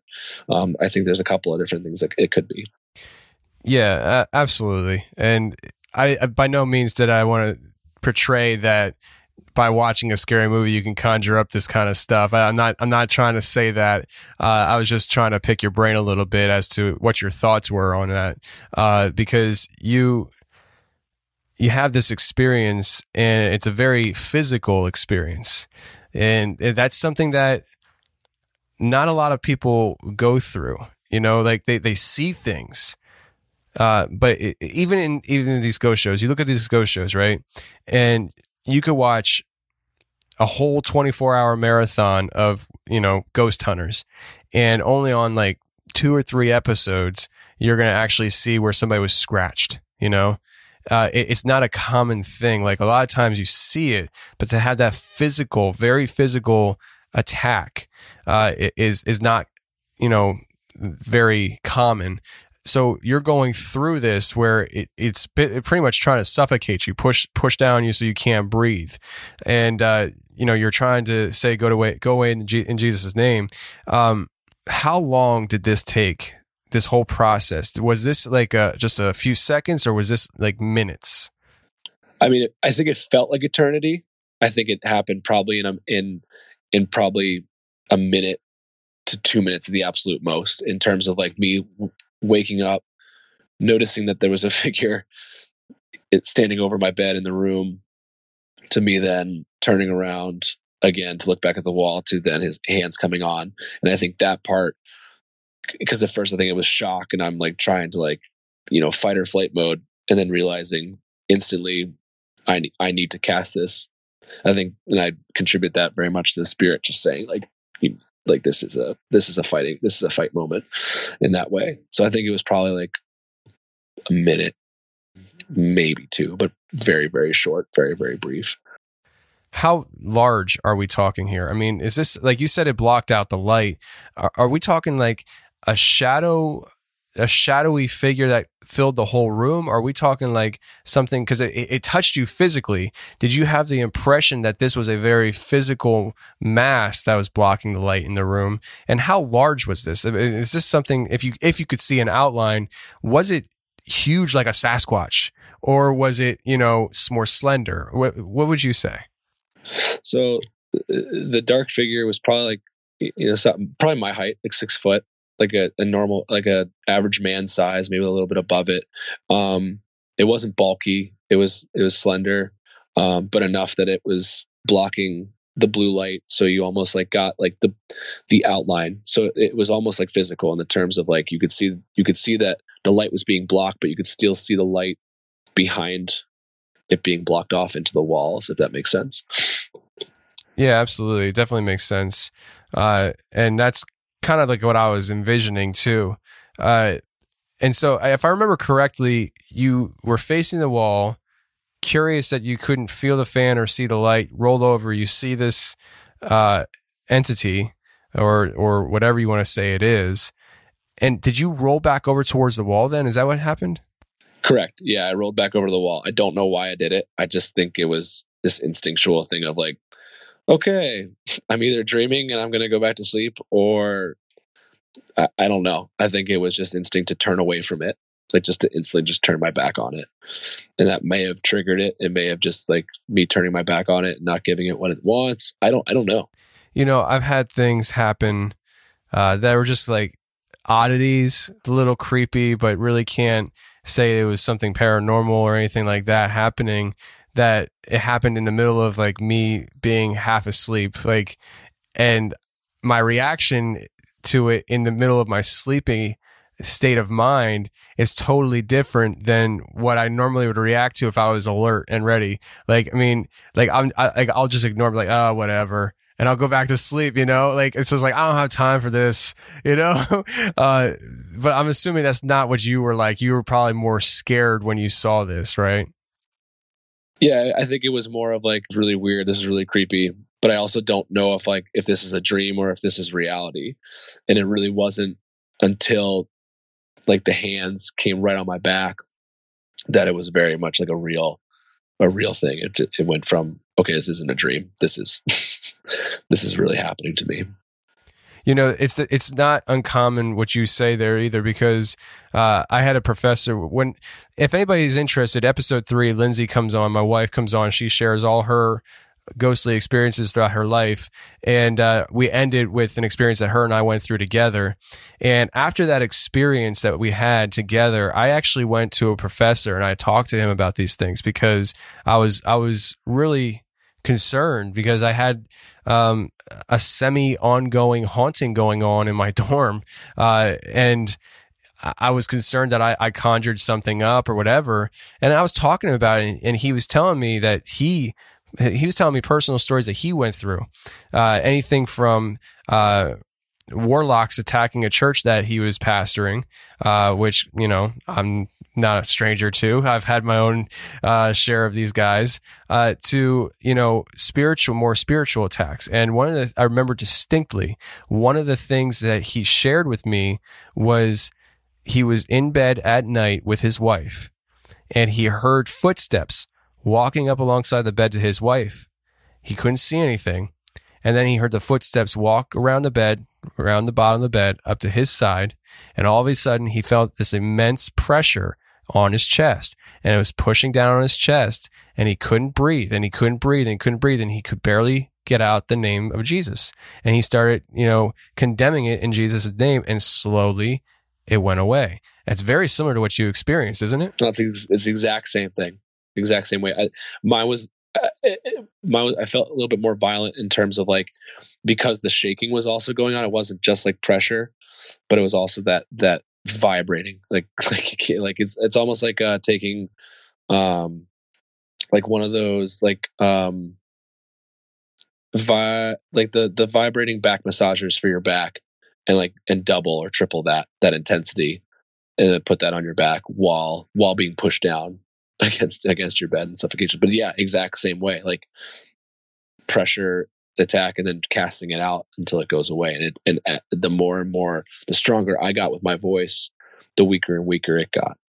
You know, and and the way you described it, it sounds like this thing really had some initial force on you. Like, it, like to me, the way I'm picturing this is almost like when you're getting in a getting ready to get in a fight with somebody and you start shoving and, and that one guy takes that one full frontal shove and he just puts his palms out and he shoves them into your chest and you go flying backwards. That initial you know hardcore push. And that's the kind of push that I'm ex- I'm envisioning when you say you rolled over and all of a sudden you felt this wham on your back uh, and you actually said you, you physically started seizing. Uh, is that am I just am I you know depicting this no, right no that's correct and I and I I'm a big metalhead. I've been in many pits before, and I know what pushing and shoving is like, and and all that intensity and pieces. Yeah, it, it was. It was like getting hit basically in the back, like getting shoved in the back, and then they're not they're not stopping. Like it's just like a force. It's like bam, and then and then it's holding you down. Did you have any physical side effects from this after this encounter? Like, uh, were there marks on your back? Were you sore? Did you have bruises, uh, fractured bones? I don't know. Not nothing like that. No, I didn't have any sort of things. I, I strangely didn't check my back honestly after it was all done. I think I was pretty shaken up to the point I didn't sleep. I didn't sleep anymore. Um, I definitely for the next couple of nights I put on like a video or something or music uh, before I'd go to bed, and honestly, it honestly has been something I've done most of the time if I'm by myself and I'm going to bed. Um, in that same way. Uh, it's it's definitely gotten better and it's improved over the years in in terms of my okayness. But but dark is is something that has always been an issue for me, and this is no different in that way. Yeah, absolutely. I, it's just that that experience. I mean, I I would be.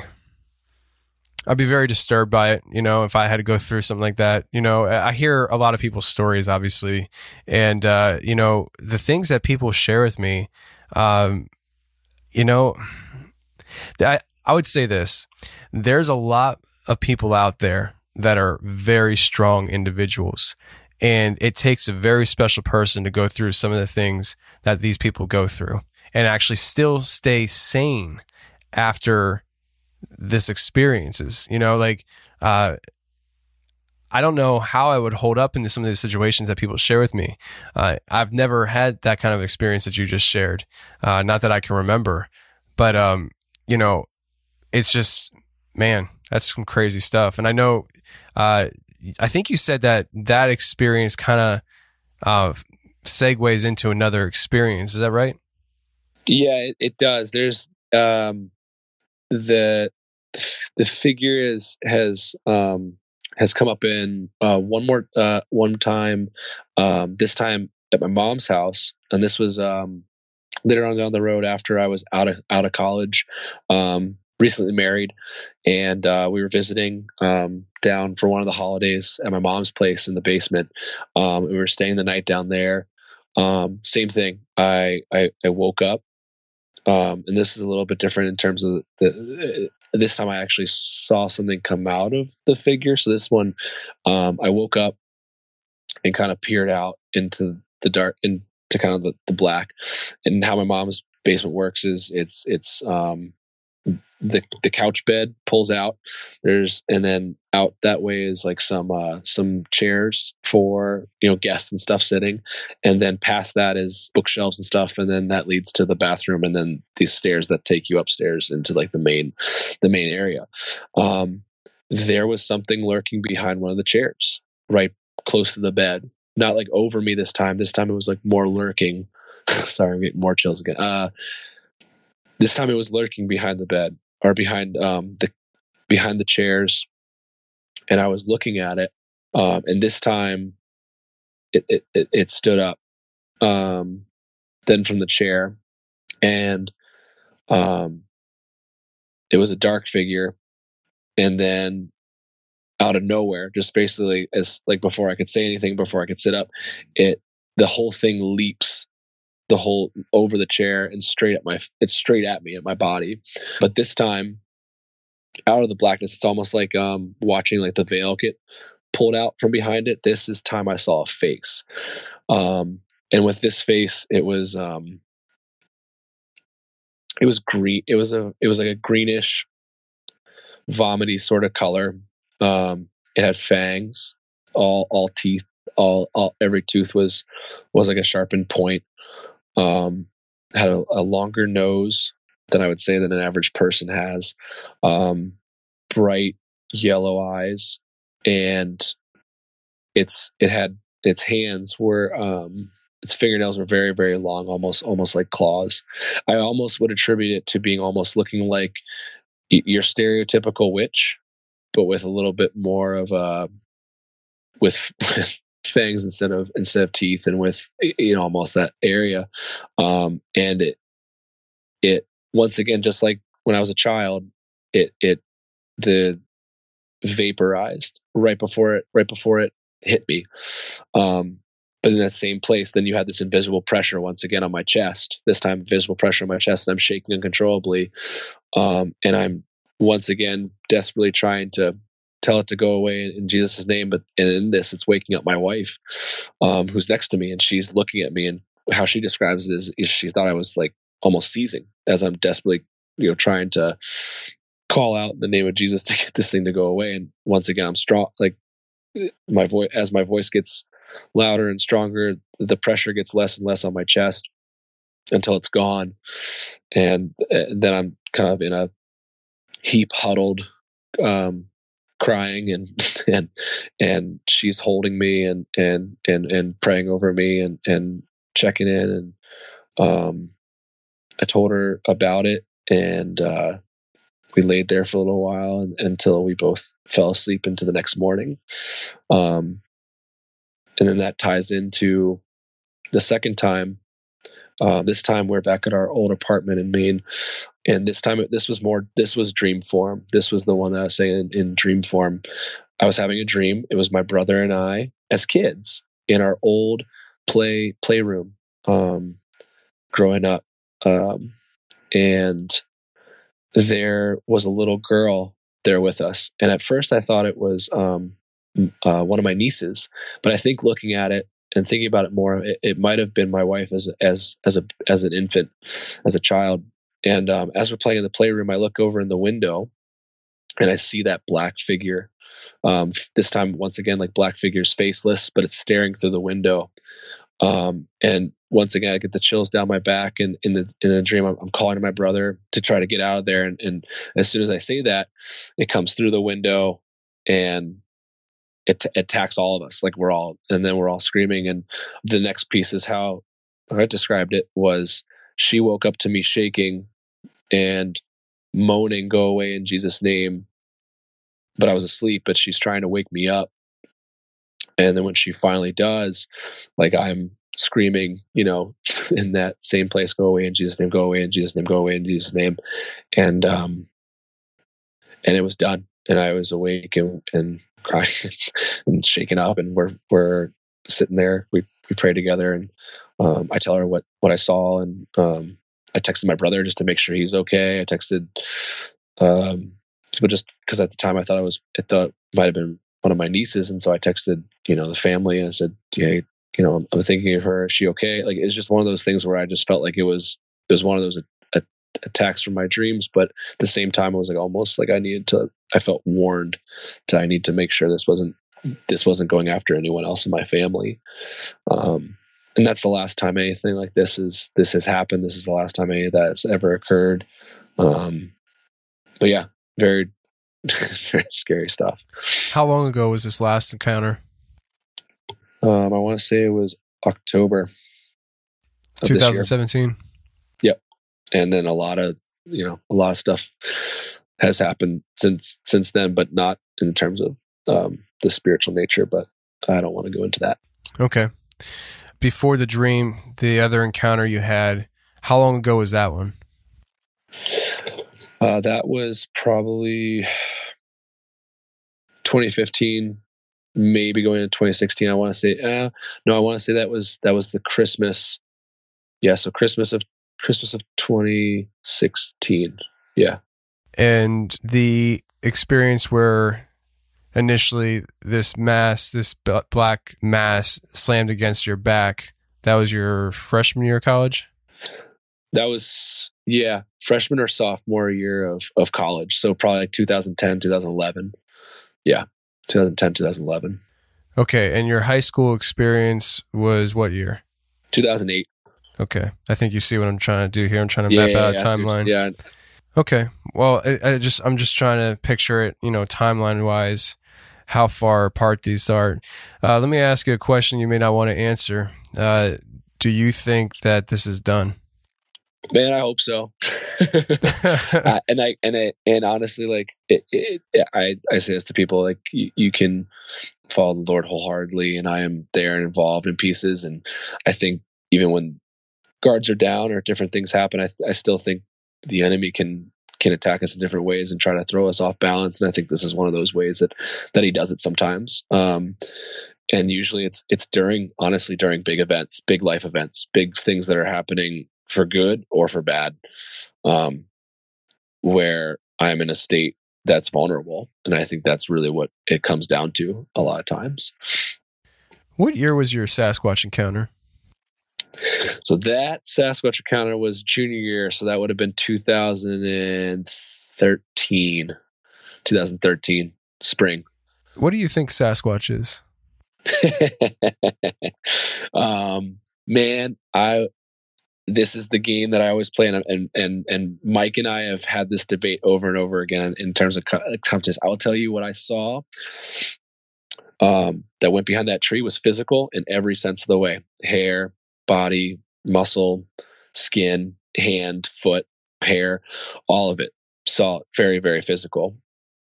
What those eyes were and how I've shown that flashlight and how we've shown those flashlights, and it was as if those flashlights were being enveloped by darkness and you couldn't see anything but those eyes. Um, I don't know what make of that, to be honest. Um, he, he, and I have argued back and forth about like you know how with skin type and hair that stuff can happen. Like it's the same way sometimes you know cows or other animals at night.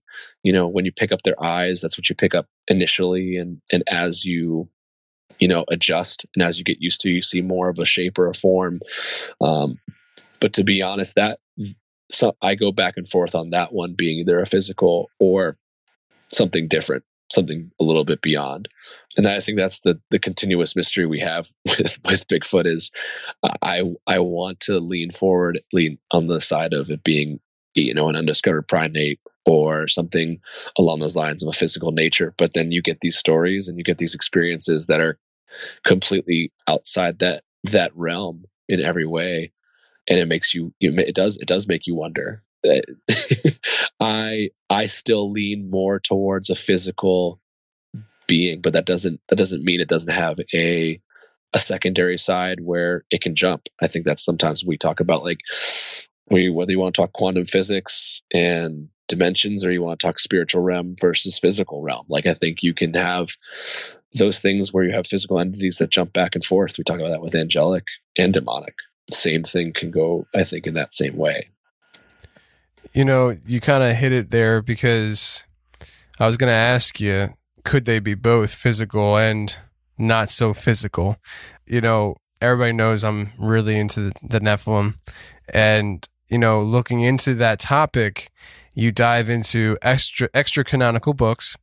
And I think sometimes especially Christians are like, "Oh, I'm not going to touch that book because uh, they, they they look at it like it's a satanic Bible, you know." And uh, in all reality, especially the the first book of Enoch, uh, that's a very accurate book, and it's it's, it's an argument. Yeah, it's it's it, early Christians would use the first book of Enoch to argue against right. the Jews in terms of the validity of things. Well, yeah, it's it's quoted in the Bible, and on top of it, like a lot of times people they, they picture the people who wrote the bible like say paul they picture paul when he wrote you know one of the books of the bible like he was you know knocked unconscious and his hand just wrote uncontrollably and it was just god writing through his body. If that's the case then god didn't need paul to begin with. Uh, but paul was a real person and he had real life experiences and he had real things that influenced him to create Paul. There, there was things that happened to him throughout his entire life that molded him into being the Paul that we knew, and those things uh, come through his writings. You know, that's why the, the, the New Testament has so many different authors, and all the writing is is different because these are real people who had different education levels and things like that. I say all that because uh, these guys read things. You know, like the Bible wasn't the first book ever created. You know, like like these guys were educated people. They read things. Paul was extremely educated in the um, the the uh, uh, uh, religious realm of things, and I I do believe the Book of Enoch is something that he read and he knew about. Uh, and I say all that to say, what if? And I know people are like, "Oh, that's woo." Uh, if you want to call it woo, that's fine. Uh, I think woo is just stupid. Uh, to be honest with you, the whole idea of it. Um, I guess if you want to deny that anything spiritual exists, then I guess woo is uh, okay. It's woo woo. But it, the moment somebody is willing to admit that there is a spiritual realm, demonic attacks like we're talking about tonight, uh, th- then the whole idea of woo woo it, it, it shouldn't be so absurd. And basically, what I'm getting to is you know, in the extra canonical books, I can't remember if it's the Book of Watchers or the Book of Giants, it talks about the fallen angels not only having sex with women, but defiling animals and plants as well. And sometimes I wonder is what we're seeing in Dogman and Sasquatch a, you know, 10th, whatever, 20th generation offspring of these Nephilim that because Nephilim were, you know, like, all right, we got Goliath in the Bible. He was a giant Nephilim. That's what he was. Uh, but if these angels, fallen angels, were doing this with animals as well, those offspring would also be Nephilim, just not a, a human entity of Nephilim, but more of a animal like. Uh, and I, I, just I wonder if that's what we're dealing with because, and I, I say all that to say because if that's the case, then all these woo woo encounters with Sasquatch where it, it, it, it just disappeared or, or it, you know, did something supernatural, all of a sudden now you got to say, if you believe that, uh, and I'm not even saying I believe it. I, am what I'm saying is I'm leaning towards it, but I, I still don't know. But would these creatures possess characteristics and traits of their fathers that are supernatural? You know, are it, it, do, does that Right. get passed on? Uh, in Enoch, it talks about how they taught humans uh, the cutting of roots and things like that. Like it was basically they taught them witchcraft. You know, and that's why God says knock it off because we're not supposed to know how to do that to begin with. You know, uh, and so uh, I, I wonder if that's something that they could have taught. I don't know, but it's just it's a very it's a very deep and complex topic to talk about. Yeah, I think and, and it, one of the cool uh, things I learned in anthropology when I was doing anthropology in college um, was uh, magic versus miracles, and magic is man's way of controlling the world, versus miracles is um, our way of letting God do in the world. And I think that's a really profound statement. I think that's why a lot of times magic is the way it is, and why it's not enjoyed or or, or liked in so many ways and how it has and also how, how it has so many profound repercussions on top of it. The way you described and I know uh, we, we, we I didn't even bring you on to talk about your Sasquatch encounter, but uh, the way you described it engulfing the light, I've heard that before, and not with Sasquatch, but I mean I might have heard it with Sasquatch, but uh, I was getting towed one day. My truck broke down, and I just talked to people about crazy stuff. I don't care. I just talk to people. Like I don't care. And so my tow truck driver, I got him on the topic of paranormal stuff, and I was like, "Oh, so what do you think?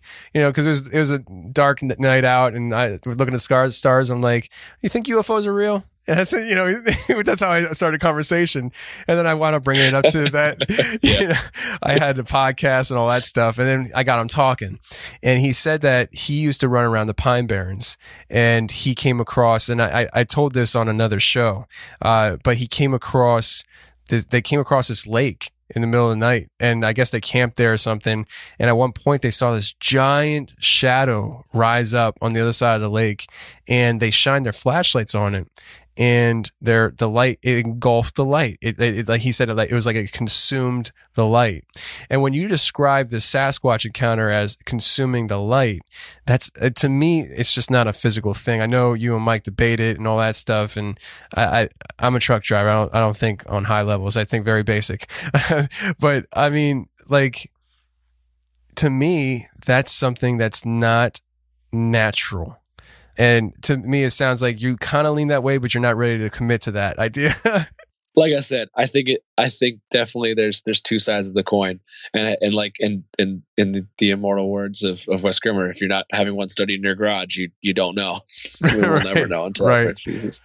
Yeah, and, and it's just like I don't think anybody's gonna ever have one in their garage to study because I think maybe these things may not be what everybody thinks they are, and uh, you know, maybe that's why we can't catch them. I don't know, Yeah, who knows? but you found one though. When you go, when, yeah, man, and it's still like there's still times where I'm out where I'll be out camp because I'm not letting it, you know, take me out of the woods because I love hiking, I love camping, I love doing this. But there are times like where I'm sitting by the fire and I'm heading to my tent and I pull out my flashlight and I'm literally waiting to see those eyes again or something to just pop up and scare me half to death and put me in those places and just but at the same time like I know where I'm at, like I know who protects me and who's my comforter and and my joy and my strength and in that same breath I think that's another piece that just I am reminded of continuously and um it's a good way of reminding other people like we don't have to be afraid. We really don't ever have to be afraid. Yeah, you're absolutely right. And, you know, it kind of goes back to what I said earlier in the show.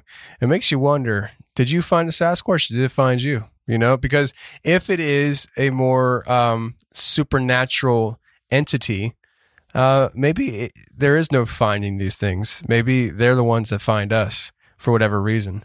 Uh, yeah, I mean, yeah, I've had I've I've had a debate with uh, another friend of mine who's a little bit of a skeptic, but he he's he's great. He plays along. He's he's a good he's a good guy. Um, and we've had discussions like that. And he actually asked the same question. He's like, "Do you think do you think you found it, or do you think it found you?" And he's like, "Think about you know the strict the stick structures you talk about, or the the giftings and the things that you also discuss, and the calls and the knocks, and like." he's like you could you could almost define that as ritualistic um if you really want if you want to take it a different in a different route you could look at that as a as a ritualistic um piece to this that has nothing to do with anything that's that's natural or or in this normality that we see. So I've definitely, you know, toyed with that as well um, in that same way. Yeah, absolutely. That's a good point. Uh, it does seem very ritualistic, you know, and you know, I, you know, I, I used to run around looking for Bigfoot, and I'm not opposed to it still, but uh, I just don't have time, and my back's pretty messed up right now. But uh, you know, it's one of those things where it's like the the dog that's chasing something and finally catches it. It's like it doesn't know what to do with it. You know, I I, I sometimes I wonder if I ever do come across a Sasquatch, what am I going to do then? You know, uh, I don't know. I don't know, but I, I do know this, and this is what I always told Don, the guy that I like hiking with. He's a great guy, great guy. Um, I always tell him, I literally, and I tell everybody this, I'm not afraid to die because I'm really secure in my life after this life. It's just how I'm going to die. You know, is it going to hurt? You know, and when it comes to the Sasquatch thing, if I die by the hands of a Sasquatch, I think that's life complete, man. Like I, I like like I proved like the, the thing it's it's real. Clearly it's real Yeah. because I'm getting Yep. battered by Yeah. it. You Yeah, know? it's, rip, it's ripping you to pieces and eating you. Yeah, Mission yeah. complete. Mission complete. I did it. Like- tell my wife I love them. Kid, tell tell my kid that I that I did it. My legacy lives on you. exactly. Yeah, exactly. so I mean, I- I think I'd probably if you told me you could either die by getting ripped apart by a Sasquatch or um shot in the head at point blank range. I'd probably choose a Sasquatch because at least I know I'm going out, but you know, by proving something existed. yeah, but then you got nobody to tell. you got nobody to tell. That's true. Then, That's true. then you're not. Then you're just another statistic on the missing 411 projects. exactly. well, you know, I'll, I'll be on my cloud and I'll be like, look what I did. See that? I found it, you know? I did it. Listen, I did it. Doesn't matter what anyone else thinks. I did it. Exactly. The famous last words of Tony Merkel is, "I did it." oh, man, we got way off course tonight, but it's okay. That's all right. Eh, it's nice to do time. that. It's just it's having fun and talking. But I mean, like, and that's uh, I, I enjoy that it, being able to just have discussions on you know topic. But I I think they all s- still correlate. I think we've had like Right. where we've jumped around, but they all still correlate. Uh, and Yeah, and you know, I talk with a lot of people and some of my friends where we're really getting into um trying to cross these lines between these topics. Like you got the your paranormal, you got your Sasquatch, you got your aliens, you got your demonic things, you got your angels, and everybody just wants to keep things in the boxes.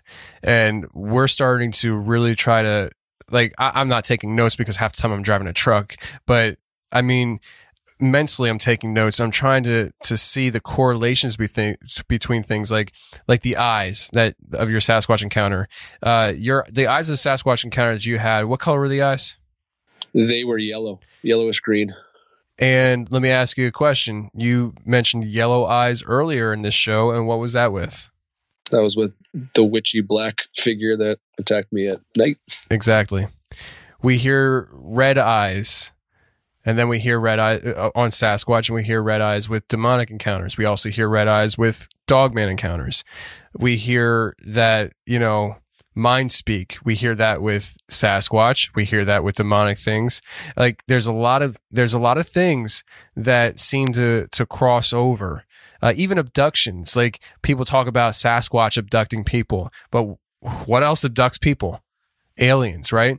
And then we have people say we saw a Sasquatch uh, in the same vicinity as a UFO, or we saw a Sasquatch in a UFO. I've heard that too. Like, and it sounds crazy sometimes when when when you hear some of these things, but when you erase the boundaries of these things being different topics completely, all of a sudden you're like, huh. You know, is there maybe not they're not the same thing, but maybe there is a correlation to some extent. You know, I don't think we're ever going to have the answers. I don't think we're ever going to truly solve these puzzles, but it's fun to try.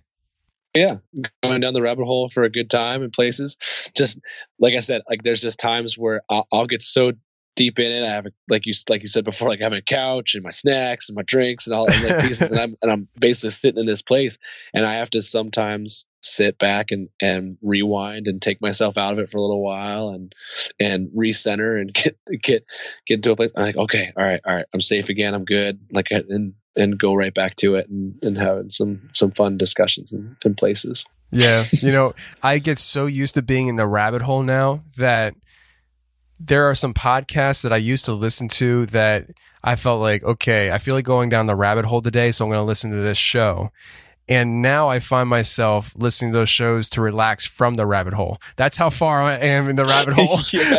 Yep. I know what you, no, I know exactly what you mean. No, I know exactly what you mean. it's like I need some normalcy. Let me turn on this podcast that I used to think is the rabbit hole.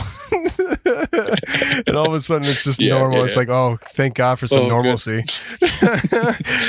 but yep, uh yep. Justin, I really appreciate you coming on and just sharing some of these stories and stuff. Uh, I I don't know what to tell you when it comes to some of these things that you've experienced because they're very emotional, they're very physical, and it seems like they're recurring.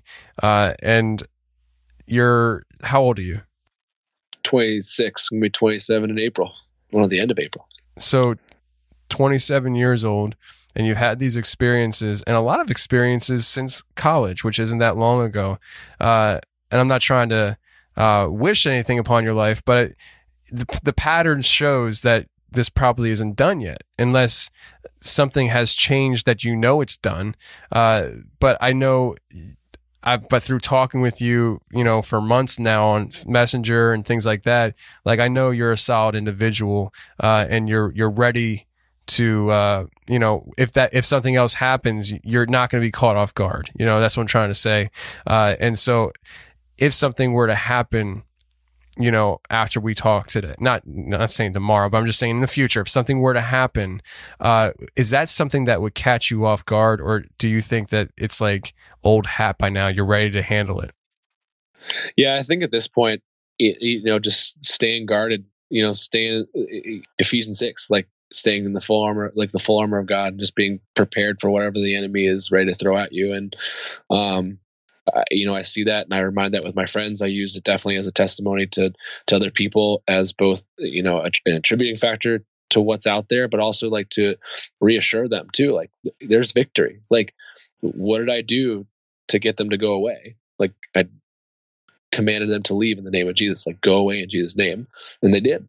Like it took it took time. Sometimes it wasn't all it wasn't immediate, but it they went away in Jesus' name. There's power in that, and I think I know sometimes is lost and people will roll their eyes and say, yeah, right. But you know, push comes to shove and you're putting in, in one of those places and the fists are off and the, you know, the gloves are off and the fists are out with some of these experience I've had, you know, I, I, I'm always going to have him in my corner and, and we're going to win every time. Yeah.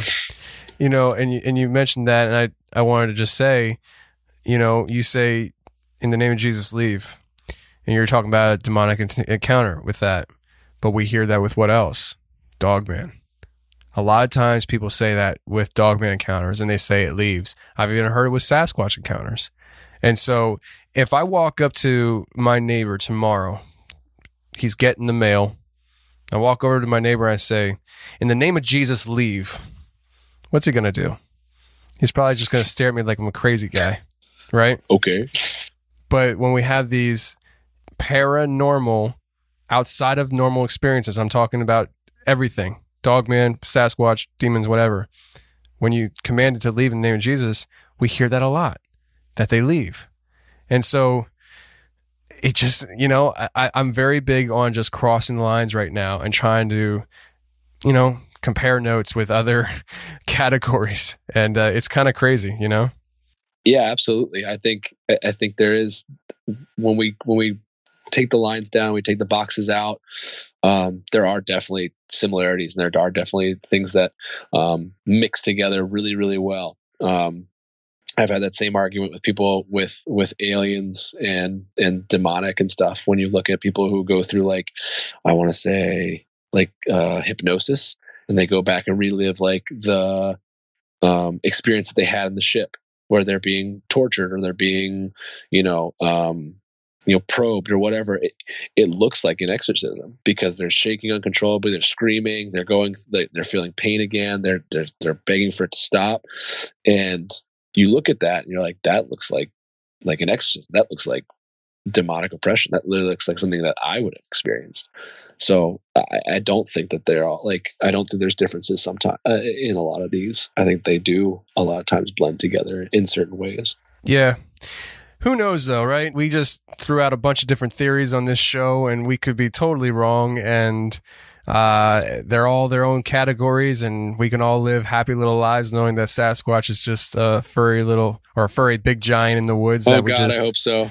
Oh God, I hope so. I, I just there's yeah, just sitting there like yeah, I hope I hope, or or we're all just crazy and it's all done.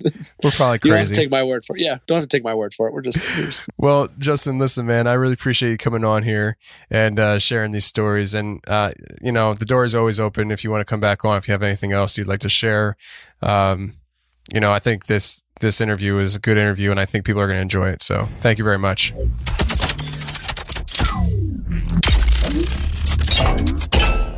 Well, that's the show, everybody. I really hope you enjoyed it. And if you did enjoy, go ahead and give us a rating and review, a five star rating and review on iTunes. Now, remember, we do have a special show coming up next week outside of our normal show on December 24th, 2018. That's Christmas Eve. We're coming out with our Christmas Eve special where you're going to hear your favorite podcasters, such as Diane Student from History Goes Bump, Jerry Polly from Hillbilly Horror Stories, Timothy Renner from Strange Familiars, Wes Germer from Sasquatch Chronicles, and Dark Waters, all sharing scary Christmas stories in between Christmas music. I really hope you guys enjoy that show because I know a lot of people travel on the holidays, and this might help you pass some time. And also, we are coming out with our normal episode on Tuesday, Christmas Day, December 25th, 2018. It is going to be a fantastic show. So you're going to have two fantastic shows back to back. I really hope you guys enjoy it. Take care, stay safe, and remember the truth will set you free, but first it'll piss you off. Bye.